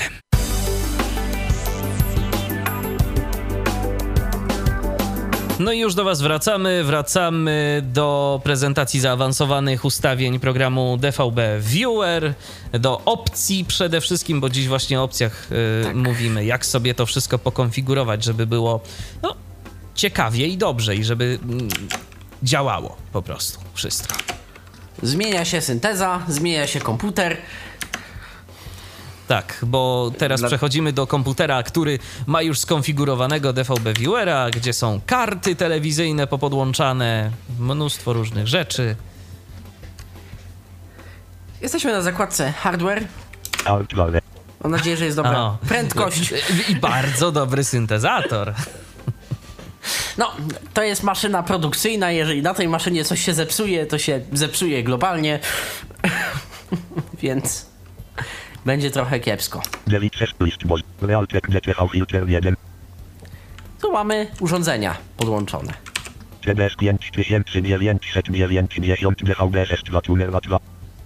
Przy okazji wiedzą Państwo, z jakich sprzętów korzystam, co mam do czego. DVB Viewer obsługuje dość sporo tych różnych kart. Jedne lepiej, drugie gorzej, ale je obsługuje. Zacznijmy może od telewizji naziemnej, bo te skonfigurować jest nieco prościej. Czyli mamy tutaj... To jest lista. I na tej liście ja sobie go po prostu wybieram. Ten przycisk będziemy musieli nacisnąć w dalszej kolejności. Reskanujemy. Ja to bardzo pokrótce pokazałem przy konfiguratorze, tak żeby zeskanować tylko te urządzenia i je po prostu wybrać. Dziś zajmiemy się bardziej szczegółowymi problemami i rozwiązywaniem problemów, jeżeli cokolwiek się będzie działo z taką kartą.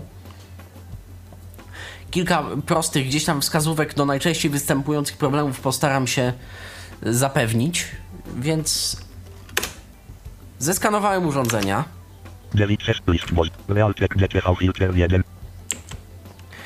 Realtek DTV Filter, w nawiasie jest to pierwsze urządzenie. Dodaj. Do czego to służy? Jeżeli nam coś tu sobie nie wykryje, tak? Automatycznie. Nie. Tu możemy sobie dodać satelitarne urządzenie RTSP.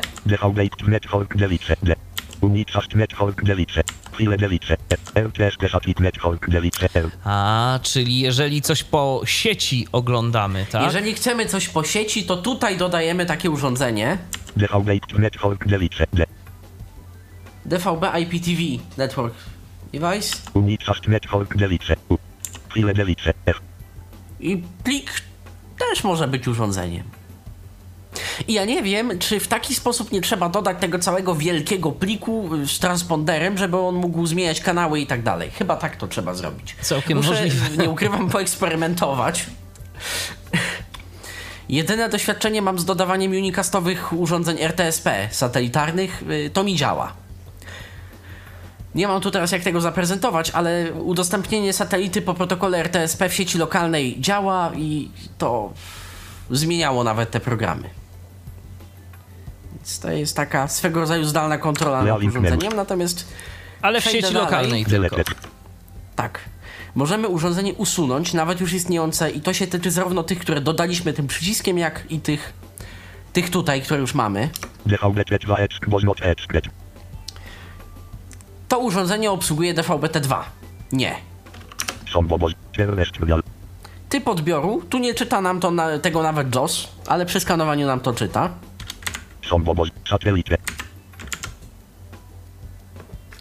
Teraz zmieniły się nam zupełnie opcje.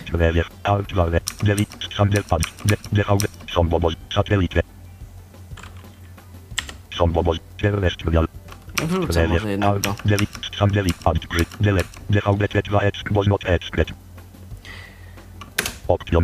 Tak naprawdę na upartego ta karta obsłuży DVB-T2, więc... Więc ja jej to zaznaczę. Odbiór naziemny. Naziemny, tak. Status normalny lub... Aha, czyli... Używaj, nie używaj. Mamy kartę w DVB Viewerze, ale nie chcemy jej na razie używać, mają ignorować. Wyłączamy ją sobie tak tymczasowo. Zatrzymaj strumieniowanie, jeżeli stroisz. Te opcje naprawdę już są potrzebne w przypadku rozwiązywania problemów. Niektóre urządzenia nie lubią, jak ma się otwarte dojście do urządzenia, podczas gdy się stroi, i sypią błędem. Obsługa modułów CI. Wyłącz odbieranie EPG, może ignorować takie dane. Resetuj po uśpieniu lub schibernowaniu. Niektóre urządzenia wymagają ponownej inicjalizacji, dlatego że nie wstaną po prostu. A co to jest? Strojenie bezpośrednie. Strojenie poza kontrolą jakby Microsoftowego sterownika. DVB Viewer rozmawia sobie z kartą tak jak umie. I co? Nie zważając na to, co powie mu systemowy sterownik Microsoftu. Co byś zalecał, żeby... No tu jest to włączone, ale to tak jeśli generalnie jakieś, warto? Jeśli są jakieś problemy... to odznaczyć, a w przypadku innym zostawić, bo producenci DVB Viewera raczej są nieco bardziej na bieżąco niż sterownik Microsoftu z roku 2009 i to tak naprawdę powielany sterownik z niewielkimi poprawkami od Wisty, więc on ma swoje różne niedoskonałości i ja optowałbym za zostawieniem bezpośredniego strojenia, jeżeli nic się nie dzieje.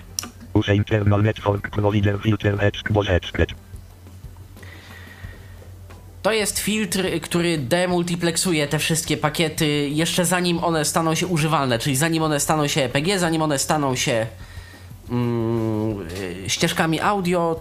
Ten filtr rozdziela to wszystko i znowu w DVB-T nie mam problemów z Network Provider Filter, ale już na przykład w satelicie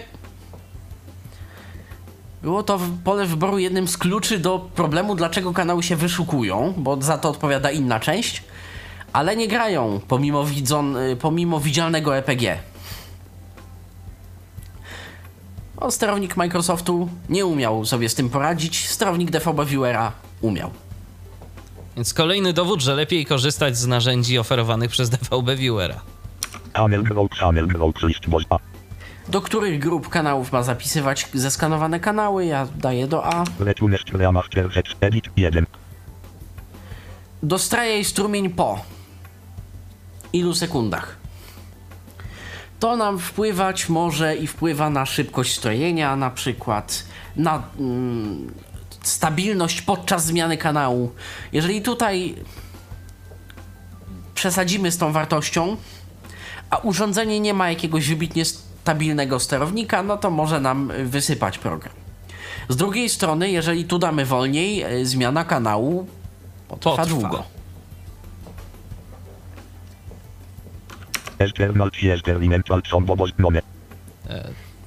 Cóż to jest?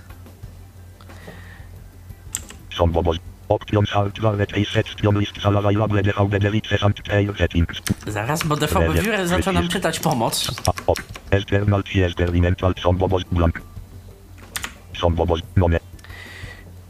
Karty Realteka, chociażby do DVB, pokazują, że obsługują moduły CI.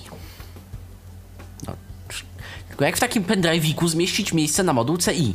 Nie ma.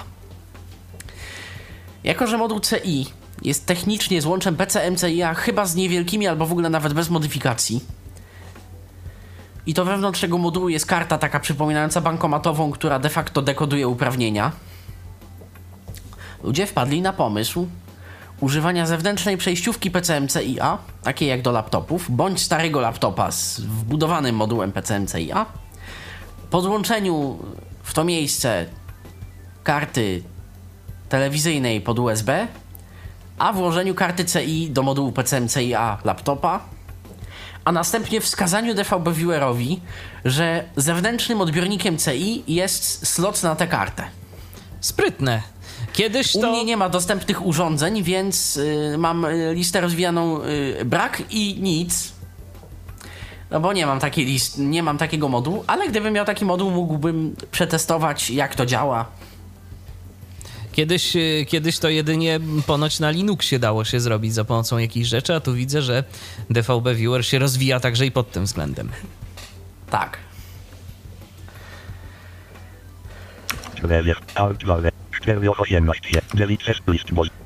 I to w zasadzie tyle w przypadku DVB-T. A teraz jeszcze DVB-S.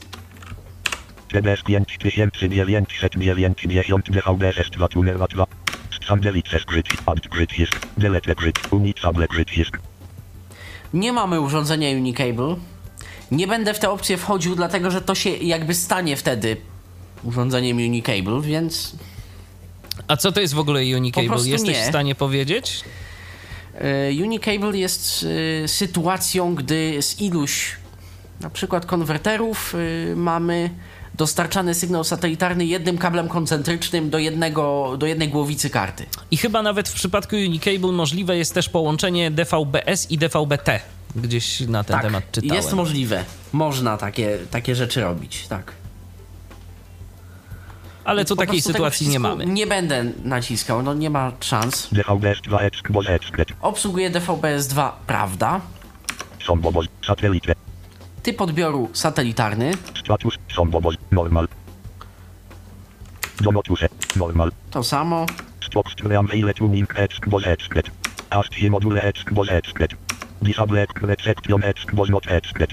Ta karta już faktycznie ma moduł CI.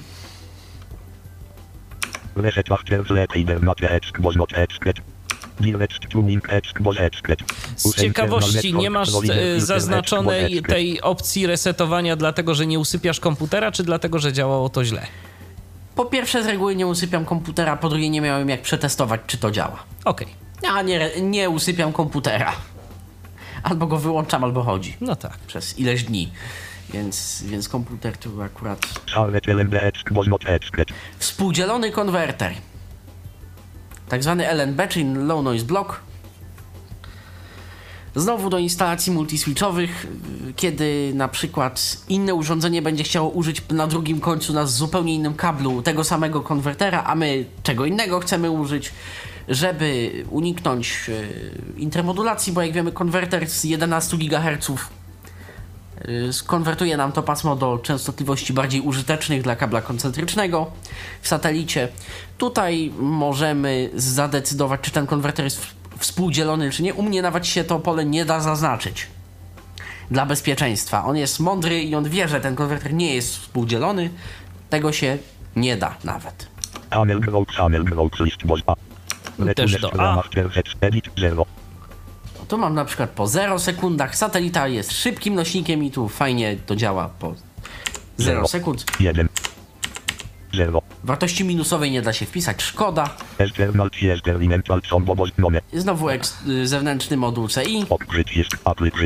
I tyle. W kwestii sprzętu. Zakładki sprzęt. Czyli co? Czyli możemy przejść dalej. Ja sobie anuluję zmiany, dlatego że tak jest dobrze. Tak, żeby czegoś tam nie poprzestawiać.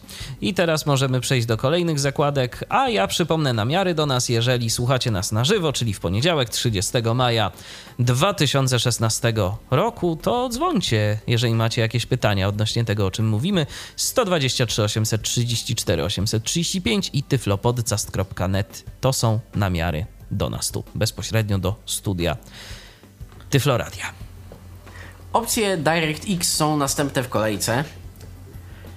Te opcje pokrótce pokazywałem. Pokazywałem im opcje... Tę zakładkę pokazywałem. I zakładki wideo i audio. Mamy tu jeszcze zakładkę...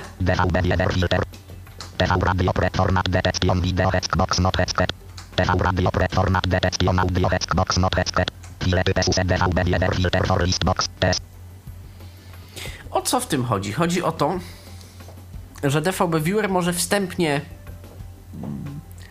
sprawdzać, jakiego typu jest plik, zanim go zacznie odtwarzać i kierować na odpowiednie kodeki. W wiki oficjalnym DVB Viewera napisano, że używać tylko, jeżeli to sprawia problemy. Jeżeli sprawia problemy, bo bywają transmisje, w których na przykład są jakieś kodeki, których on nie rozpoznaje. Na przykład była transmisja kiedyś w Wave PCM na satelicie. Z reguły do tego używa się MP2 jako dźwięk, ale ktoś postanowił używać Wave na satelicie. No, ktoś postanowił użyć bezstratnej jakości dźwięku. No i wtedy już nie ukrywam, musiałem powiedzieć DVB Viewerowi, że człowieku, to jest inny kodek, ty tego umiał nie będziesz. I wtedy on dopiero zaskoczył i odtworzył to za pomocą systemowych kodeków. Jednak stwierdził, że umie. Mhm.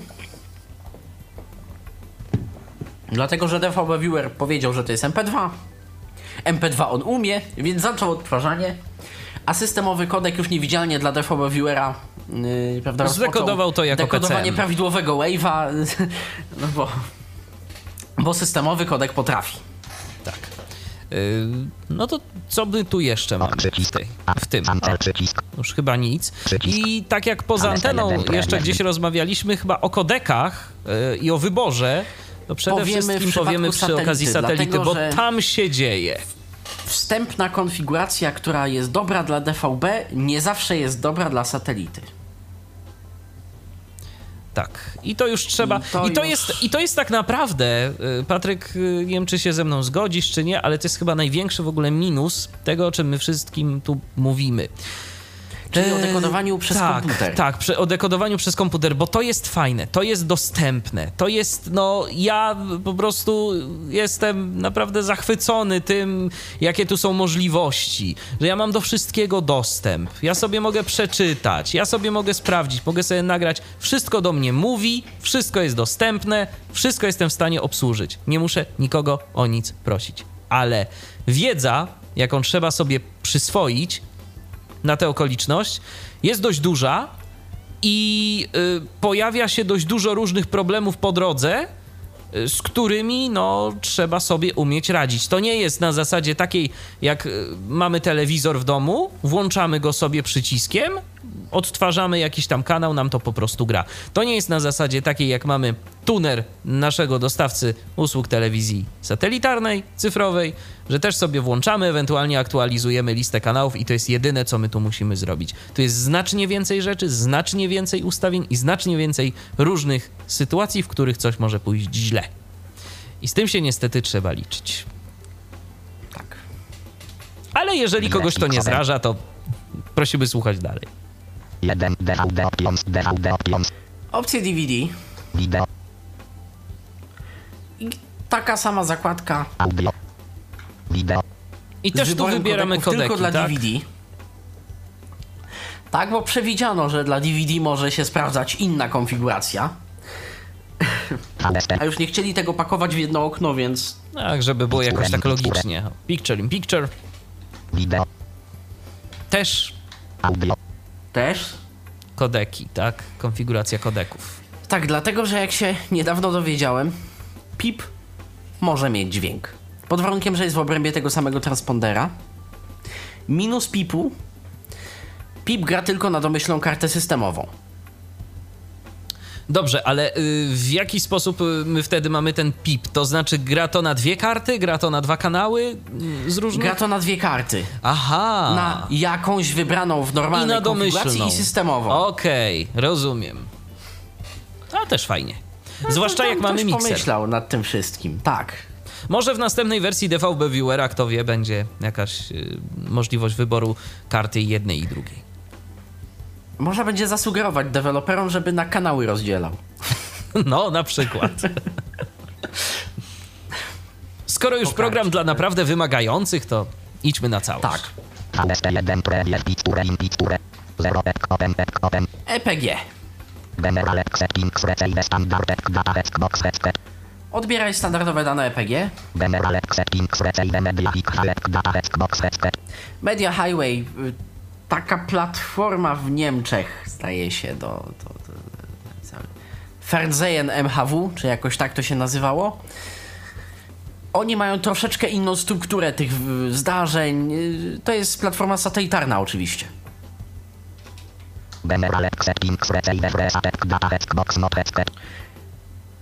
Ja sobie to zaznaczę. FreeSat, platforma w Wielkiej Brytanii, charakteryzuje się tym, że to jest w zasadzie normalny EPG, tylko że jest z kilku częstotliwości. Dane EPG nie są nadawane w transponderze, tylko dane EPG są nadawane z jednego lub dwóch transponderów jako dodatkowe dane dla iluś następnych transponderów. Tak jest zrobione w FreeSacie. Zorganizowane są dane transpondera. No i mamy telefon, zdaje się. Ktoś się do nas dodzwonił. Halo? Halo, dzień dobry, Marcin Barek z tej strony, się kłania. Witamy. Dzień dobry. Słychać mnie? Słychać, głośno i wyraźnie. Tak. To bardzo dobrze. Pod wpływem obecnej audycji, gdyż poprzedniej nie miałem okazji słuchać, zainstalowałem sobie demo i rzeczywiście działa bardzo dobrze. Wcześniej używałem programu Arcof Total Media, no, który niestety nie wykrywał mi wszystkich. Nawet, powiem szczerze, wykrywał mi tylko 5 programów, a tutaj przy pobieżnym skanowaniu już mam ponad 8. I ponieważ nie znam się specjalnie na tym programie jeszcze, chciałem się zapytać, jak mogę zeskanować wszystkie, tak żebym wykrywał wszystkie kanały w Polsce. Więc tak, przede wszystkim naprawdę polecamy audycję poprzednią, tak dla chociażby ciekawości i zgłębienia tej wiedzy, jak tu wszystko... Tak, ona się ukaże, myślę, że dziś nawet na naszej stronie, więc... O, super, bardzo fajnie, bardzo fajnie. Natomiast pokrótce jak najbardziej mogę powiedzieć, przede wszystkim to zależy od anteny, więc jeżeli na Total Media miałeś problem z odebraniem części kanałów, jest szansa, że to coś z anteną. W ustawieniach DVB Viewera, czyli z plikiem KIMAP-u Ctrl+S pod skanowaniem, a bez KIMAP-u no to tak w menu po prostu. Wybierasz sobie, że naziemna telewizja i ja radzę skanować od 470 do 858. On ma zresztą autouzupełnianie częstotliwości, więc jak wpiszesz 4, on 72 dopisze sam. Bo w tym paśmie nadaje DVB polskie, natomiast jeżeli cokolwiek, on już będzie jakby przygotowany na całe, na wszystkie możliwe polskie DVB, więc jeżeli cokolwiek winiłbym za to antenę. Bo kanały powinny się wyszukać. W pobieżnej konfiguracji chyba wybrałem, są te MUX tak zwane, tak? Od A do F, jakoś tak, on mi tam... To nie, są grupy kanałów tylko. Od A do H to są grupy kanałów, że możesz mieć 10 tysięcy kanałów w jednej i 3000 w drugiej grupie. To są grupy kanałów do sortowania, tylko ułatwiające sortowanie. Aha, w ten sposób powiedziałem. Aha, myślałem, że to coś może... To tak, że tak powiem, szybko nie. Bo chciałem zobaczyć, jak to będzie. Nie wgłębiając się w szczegóły. No, angielski znam to się. Więc naprawdę polecamy pierwszą audycję, gdzie te rzeczy właśnie wyjaśniłem dość, myślę, oględnie i tak. Natomiast tak jak mówię, na krótko i na szybko. Od 472 do 858, czyli całe pasmo UHF-owe powinno pójść. Jeżeli tutaj wyłapał tylko 8, czyli jeden multiplex, bo to by się nawet zgadzało, no to w tym wypadku... Tak. No, będziemy mieli trochę problem, prawda, z anteną. Pamiętaj, że zawsze w internecie są dostępne wykazy dla konkretnych miast, więc możesz sobie nawet konkretne częstotliwości już z góry przeskanować, żeby w ogóle było szybciej. Ale ja tam zawsze skanuję te 2 minuty, 3 minuty, jestem w stanie poświęcić na skan nawet do 5. To po prostu działa i to wykryje. Jeżeli nie ma nic niestandardowego, jeżeli nie jesteś, nie wiem, w Hongkongu czy w Australii, gdzie rastry kanałów są inne i trzeba je definiować, no to po prostu wykryje. To powinno wszystko działać standardowo. Dobra. Super, bardzo dziękuję za kompetentną informację i słucham dalej. Dziękujemy.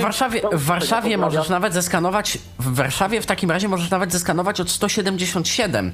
Tam jest testowa plansza z MUX-em 8, który wejdzie tam za parę dni. Może ona się wyszuka, tak akurat. Nie liczę na to, bo to są 3 kW z Pekinu tylko, ale tak może akurat się uda. Przy czym Pekin mamy na myśli Pałac Kultury i Nauki. Pałac Kultury i Nauki, tak. A nie stolicę Chin. Tak, domyśliłeś. Okej. Bardzo dziękuję. Pozdrawiam. Dziękujemy, do usłyszenia. Dziękujemy. Pozdrawiamy. Jeżeli wy również macie ochotę o coś zapytać, to prosimy, zapraszamy. 123 834 835 i tyflopodcast.net. A tymczasem wracamy do... EPG FreeSatu chcemy otrzymywać, tak jak mówiłem, EPG FreeSatu się charakteryzuje tym, że jest dziwne, bo jest na 2 czy 3 częstotliwościach dla całej reszty częstotliwości. Jest takie zbiorcze EPG, po prostu szybciej nadawane, a z paru tylko częstotliwości.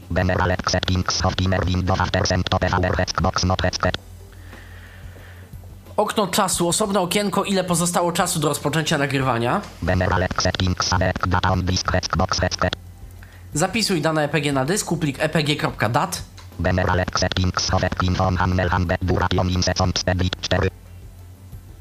Wizualne pokazywanie EPG ala w dekoderach cyfrowych. Że tam TVP1, aktualnie sensacje XX wieku, tak? Przez 4 sekundy się takie coś wizualnie pokaże. Nie dotyczy się to trybu naszego dla niewidomych. Patryku, ja jeszcze zapytam, czy z tym plikiem epg.dat my coś możemy zrobić później? Jakoś go użyć w czymś? To jest plik w formacie dla DVB Viewera. My go możemy użyć o czym zaraz powiem, ale pośrednio za pośrednictwem DVB Viewera. Z samym plikiem niewiele możemy zrobić. Rozumiem.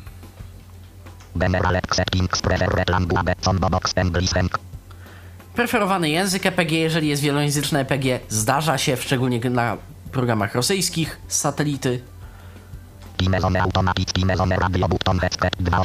Tak jak mówiłem, EPG jest w jakimś określonym czasie, teraz nie pamiętam czy w Unix Epoch, czy w UTC po prostu, więc tutaj możemy...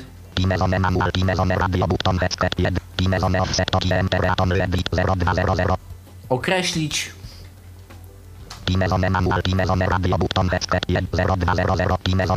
I tu ustawić sobie różnicę.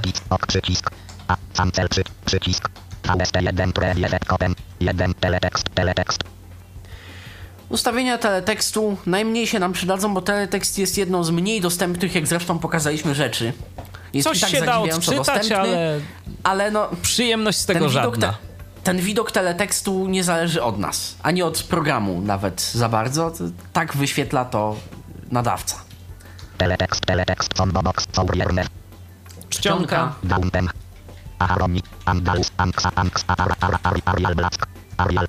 A ustawimy sobie Arial, może będzie gadał, lepiej to widział. Podkreślenie. Chyba nawet jakiejś wytłuszczonej czcionki. Wytłuszczenie, tak.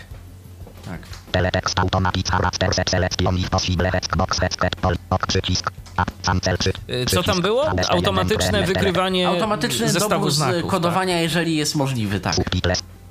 Napisy. Jest jeszcze mniej do zobaczenia. Też czcionka.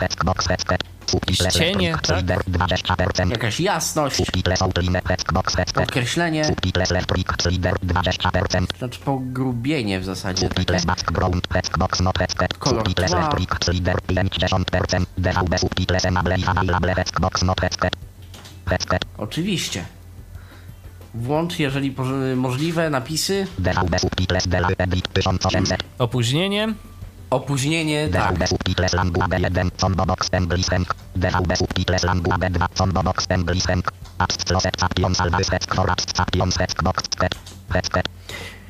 No my nie mamy ATSC, to tylko w Ameryce. W Ameryce ATSC ma fajne te napisy, dlatego że u nich napisy mogą być czytane syntezą, zdaje się, i jest to jedno z chyba nawet wymagań, żeby napisy były zamknięte w FCC. Według FCC.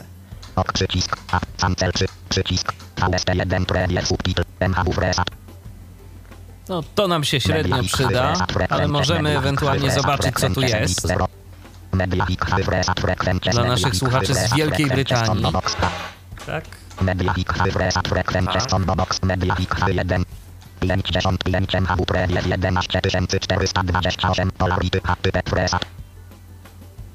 I tu mamy drzewko z częstotliwościami dla FreeSatu i dla MHW, gdzie jest EPG, z których ma pobierać.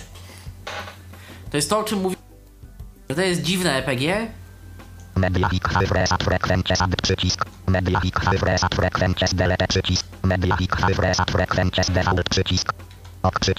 Możemy edytować te częstotliwości. TV/radio, czyli opcję filtra DVB Viewera.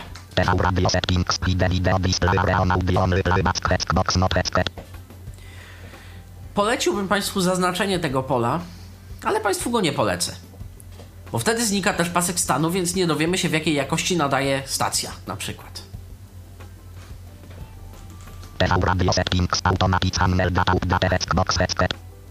Automatycznie uaktualniaj dane kanałów. Szybkie przełączanie programów. Radiotekst jest typem EPG. Na przykład mamy takie coś, że w EPG mamy napisane, że od 11 do 14 nasze dziedzictwo, program informacyjny polskich twórców ludowych. I w innym, inną czcionką, zdaje się nawet, a przede wszystkim za kapitem, z takim troszeczkę odróżnieniem. 11:05 informacje, 11:10 informacje z naszego ludowego podwórka, 11:20 obecnie grane, co się dzieje u naszych twórców ludowych. Alina Janowska opowiada o tym, dlaczego twórcy ludowi tracą na wartości. Przy mikrofonie taki i taki, a prowadzi taki i inny. 11:40. Jazz według polskich twórców ludowych. I czyli mamy jeszcze podpunkty, bo jak wiemy, EPG pokazuje dwie pozycje, poprzednią i następną.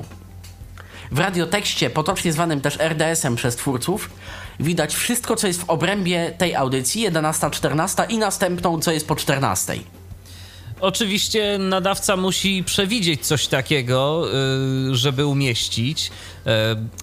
Niemcy są dokładni pod tym względem. Anglia. Tak. Anglia troszkę mniej, Niemcy bardzo. Ale Niemcy bardzo, tak, to prawda. Do tego stopnia, że Niemcy mówią, jaki utwór zagrają pomiędzy tymi blokami, takimi międzyblokami w audycji, wiedzą, kto będzie prowadził i wiedzą, o czym będzie opowiadał. Po prostu Ordnung. Dokładnie. Do tego stopnia, że w audycjach gadanego programu Deutschlandfunk, programu tylko ze słowem mówionym i czasem muzyką, najczęściej klasyczną, podczas wejścia reporterskiego jest napisane z dokładnością w tym momencie sonda uliczna tego i tego na temat jakiś. I po prostu...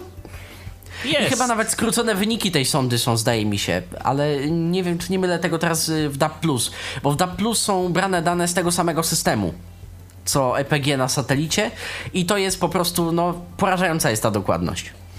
Ale oczywiście wymaga dla to nas... przygotowania, dopracowania tego. Trzeba na to poświęcić trochę czasu. To nie jest tak, że to robi się samo po stronie nadawcy. Nadawca musi to przewidzieć. Tak.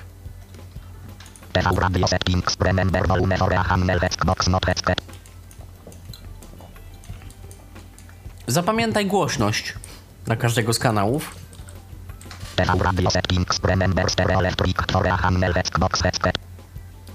Bardzo ciekawy skrót. Shift A w przypadku kimapu kaczusia.remote zmienia nam obecnie słuchany kanał na lewy, prawy lub stereo.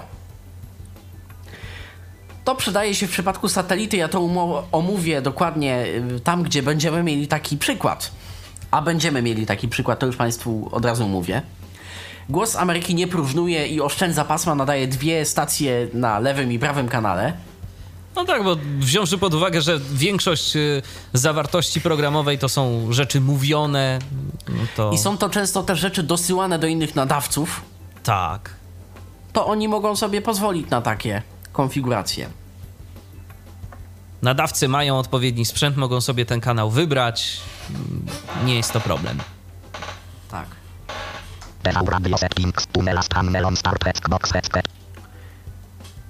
Jeżeli odpalimy DVB Viewer na nowo, zacznie nam grać to, na czym skończyliśmy.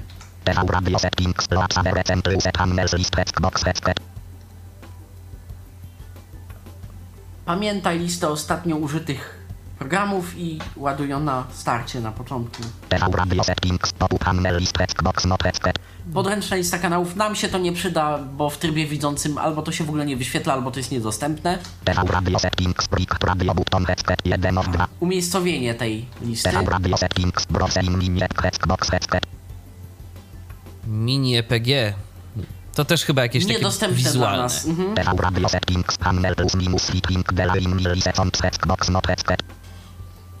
Może na nas DVB Viewer poczekać chwilę przed zmianą kanału.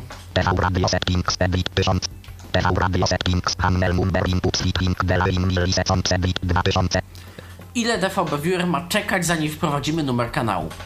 Ja już o tym mówiłem, że klawisze od 1 do 0 na górnym rzędzie klawiszy numerycznych, czyli nie z numlokiem, tylko górny rząd klawiszy, odpowiada za wpisywanie. Odpowiednio bez shifta są to kanały, a z shiftem są to kanały dodane do ulubionych. I teraz po prostu możemy napisać sobie 1, 4, 5, poczekamy chwilę i lądujemy na kanale 145. W przypadku tak dużej ilości kanałów jak satelita to się jednak czasem przydaje. Natomiast lecieć plusem, minusem. Z drugiej strony jest to potem ciężko spamiętać, ale to już jest inna decydujemy kwestia. O tym, ile czasu program ma myśleć, że czekać, jak wpisujemy, to wpisujemy jedną cały czas tę samą liczbę. Tak. Ja ustawiłem to u siebie na jakieś 500 milisekund.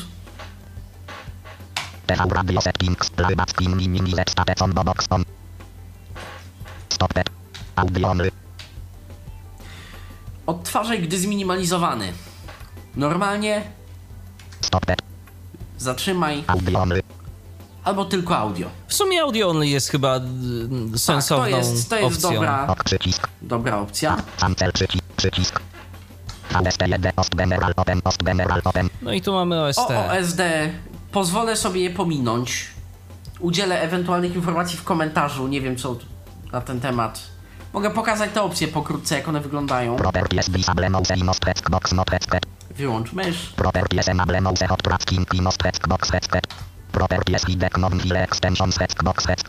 Ukryj znane rozszerzenia.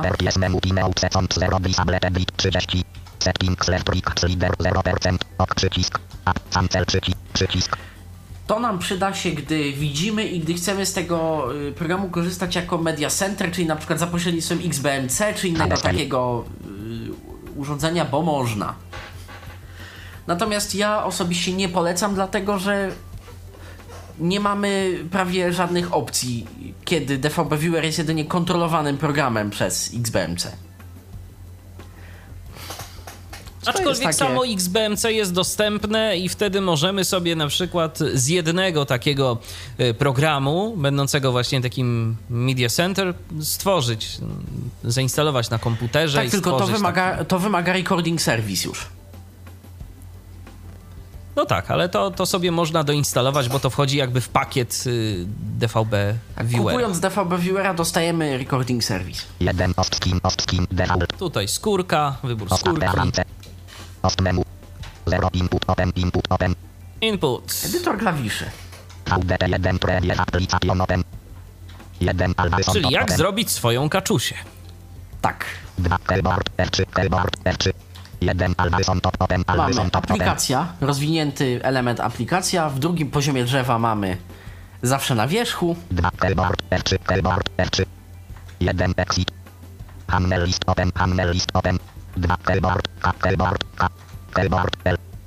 O, czyli mam dwa skróty zmapowane na listę kanałów.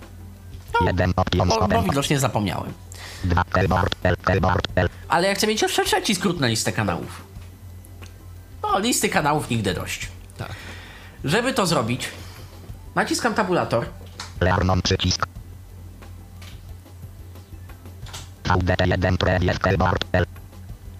I w tym momencie klawiatura jest gorąca, jest aktywna. Dlatego jeżeli damy tabulator na przykład, albo strzałkę w dół, o, to jest dobry pomysł, strzałka w dół. Naciskam.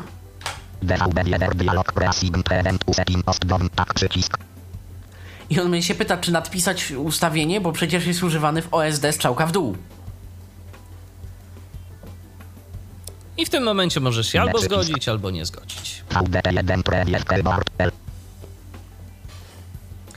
Co tu zrobić? Strzałki nie działają. To nacisnę, powiedzmy, literę.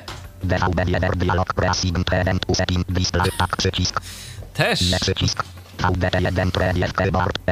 Kaczusia ma bogatą ilość skrótów widocznie, ale może tu jest wolne. O, literka B jest wolna. Nacisnąłem literę B. Nie dostałem o tym żadnej zwrotnej. Dostałbym ewentualnie echo pisania, gdybym je miał.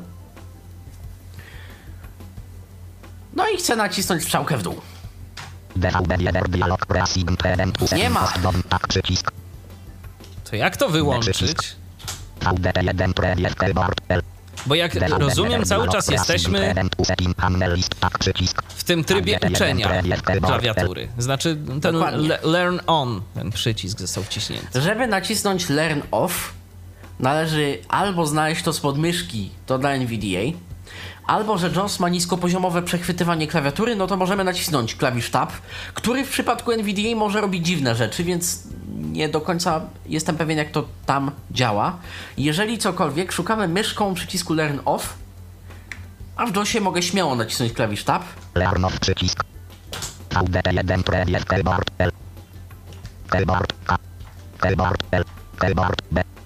I mam trzy skróty na listę kanałów. To działa. Odpowiednio mogę też, powiedzmy, to przypisanie dla B.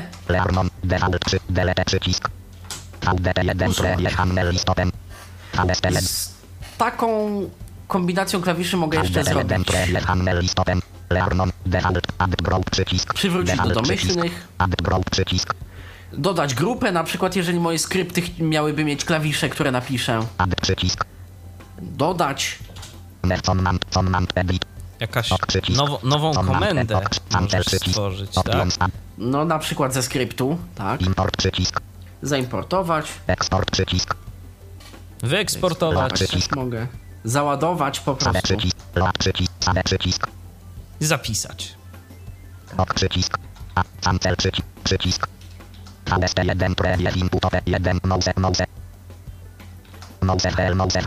Tak. A tu jest ustawienie kółka myszki.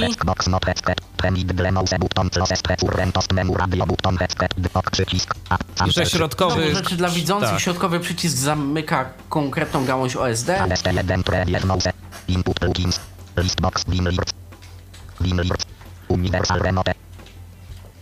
A mam akurat do 2 pilotów komendy.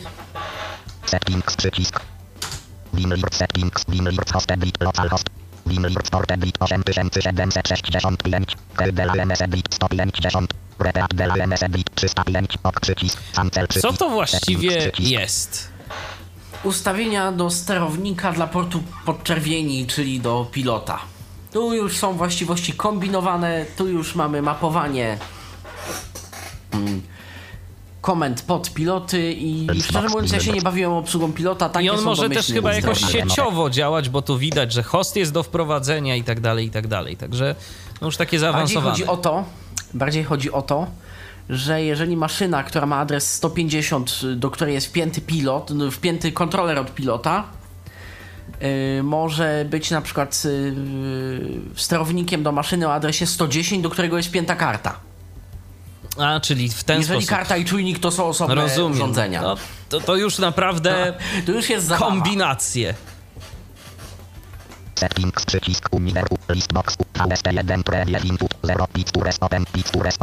Obrazy.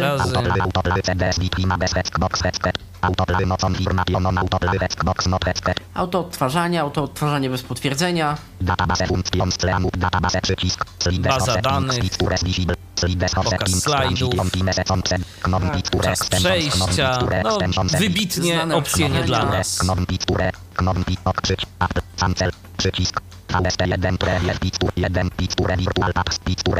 Ścieżki, skąd ma brać obrazy. Filmy. Podobnie. Tak samo w zasadzie.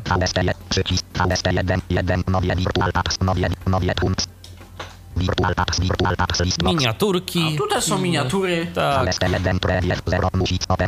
Muzyka. Podobnie.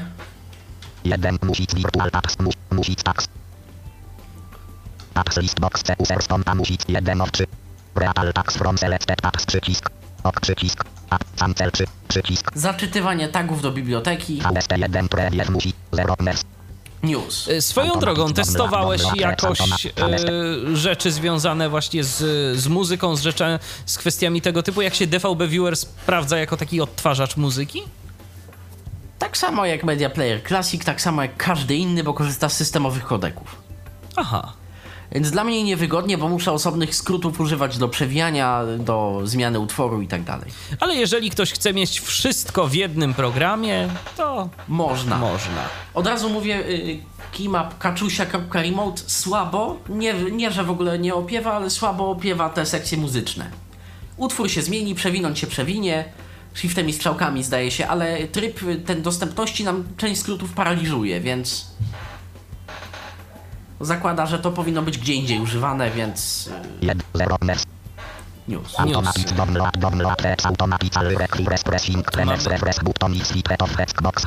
Tu mamy czytnik RSS.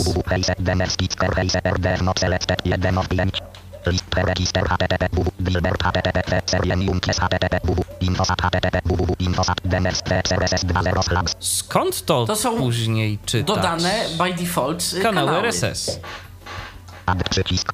Delete przycisk, przycisk, apple, cancel przycisk. Chyba jest przycisk jakiś na pasku narzędzi, ja nie doszedłem szczerze mówiąc do tego. I Dimos.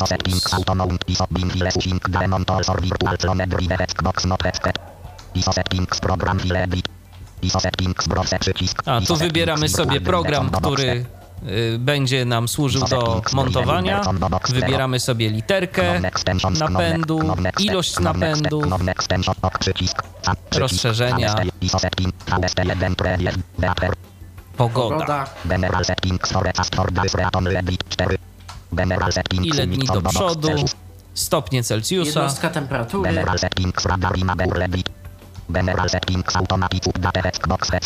aktualizuje automatycznie.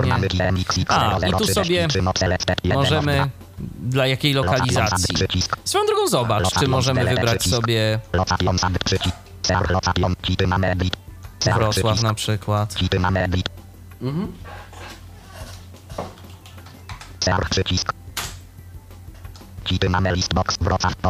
Jest. Można. Jest.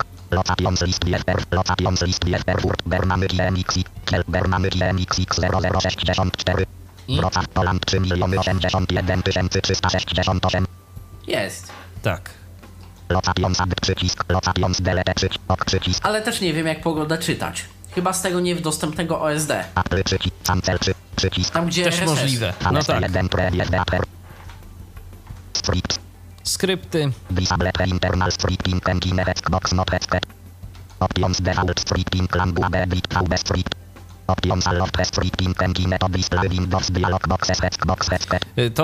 tak. Wcześniej mogliśmy wyłączyć, tu mamy język, tak. Tylko bezpieczny zestaw komend skryptu. Domyślny timeout. Wchodzimy w naprawdę zaawansowane, ale mało telewizyjne opcje. Tak. O, usługa nagrywania. Odznaczony, dlatego że nie zainstalowałem tej usługi, muszę się tym pobawić. Ale jeżeli ją zaznaczę... Tu mamy host. A, bo to jest też ważna rzecz, bo ta usługa może być na innym komputerze, jak rozumiem. Może. I my się do niej możemy po prostu łączyć. Ale komputer musi mieć urządzenia. No tak. Może być tak, że na przykład komputer Media Center nie ma nic podpiętego. Serwerownia telewizyjna z talerzem, z DVB-T, ze wszystkim, z anteną jest gdzieś w ogóle na strychu. Tam jest też komputer i podpięcie jest przez usługę nagrywania. Można. Tu jest PIN do usługi nagrywania, jest hasło. No, bo to ma jeszcze jakiś taki webowy panel, tak? Oczywiście. Głównie po to jest.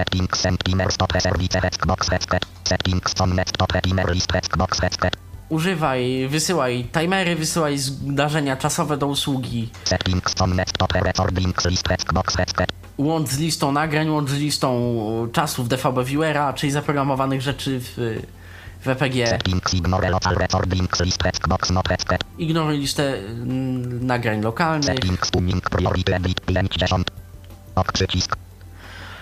Priorytet, dlatego że tutaj można w ogóle kombinować. Można mieć na przykład tak, że jeżeli jest nagrywany jeden już program od 18 do 20, jest godzina 15, ale o 19:30 chcemy nagrać dziennik telewizyjny, nieważne, że o 18 do 20 jest pierwszy timer, to on się przerwie, żeby nagrać nam dziennik telewizyjny. Tak to działa. Czyli to, w zależności od tego, jaki mamy priorytet, tak? Tam poustawiany. Tak. Można ustawiać priorytety czasów i no zabawa z tym jest przednia.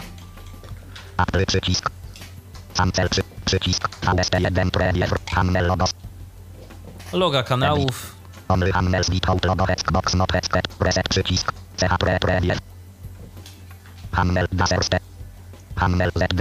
nawet mamy jakieś loga wbudowane już. Tak, bo tam można sobie pobrać w trakcie instalacji.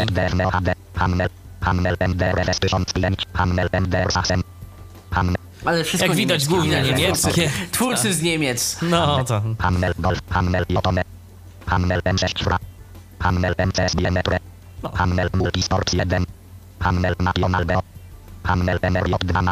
I tego tak tu jest dalej,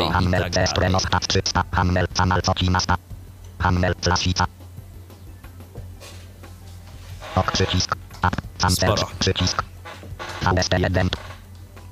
I w ten sposób przejrzeliśmy opcję programu DVB Viewer. Zajęło nam to 2 godziny. I myślę, że dla naszych słuchaczy to już na dziś chyba wystarczy tej dawki informacji, no bo rzeczywiście jest tego sporo. Jest tego sporo, to trzeba przyznać. I rzeczywiście można konfigurować naprawdę w zaawansowany sposób i dostosować sobie to do swoich własnych preferencji. Swoich potrzeb. Tak. Jak kto chce, może sobie to wszystko poustawiać. My podaliśmy niektóre parametry, jak można sobie ustawić, dlaczego warto tak ustawić, a dlaczego nie. Nie bardzo się da niestety dzielić konfiguracją. Na zasadzie zrobiliśmy dobry plik, chcemy, żeby to wam też działało, to tak nie za bardzo się da. Tak można keymapy. Tak, keymapy bez problemu.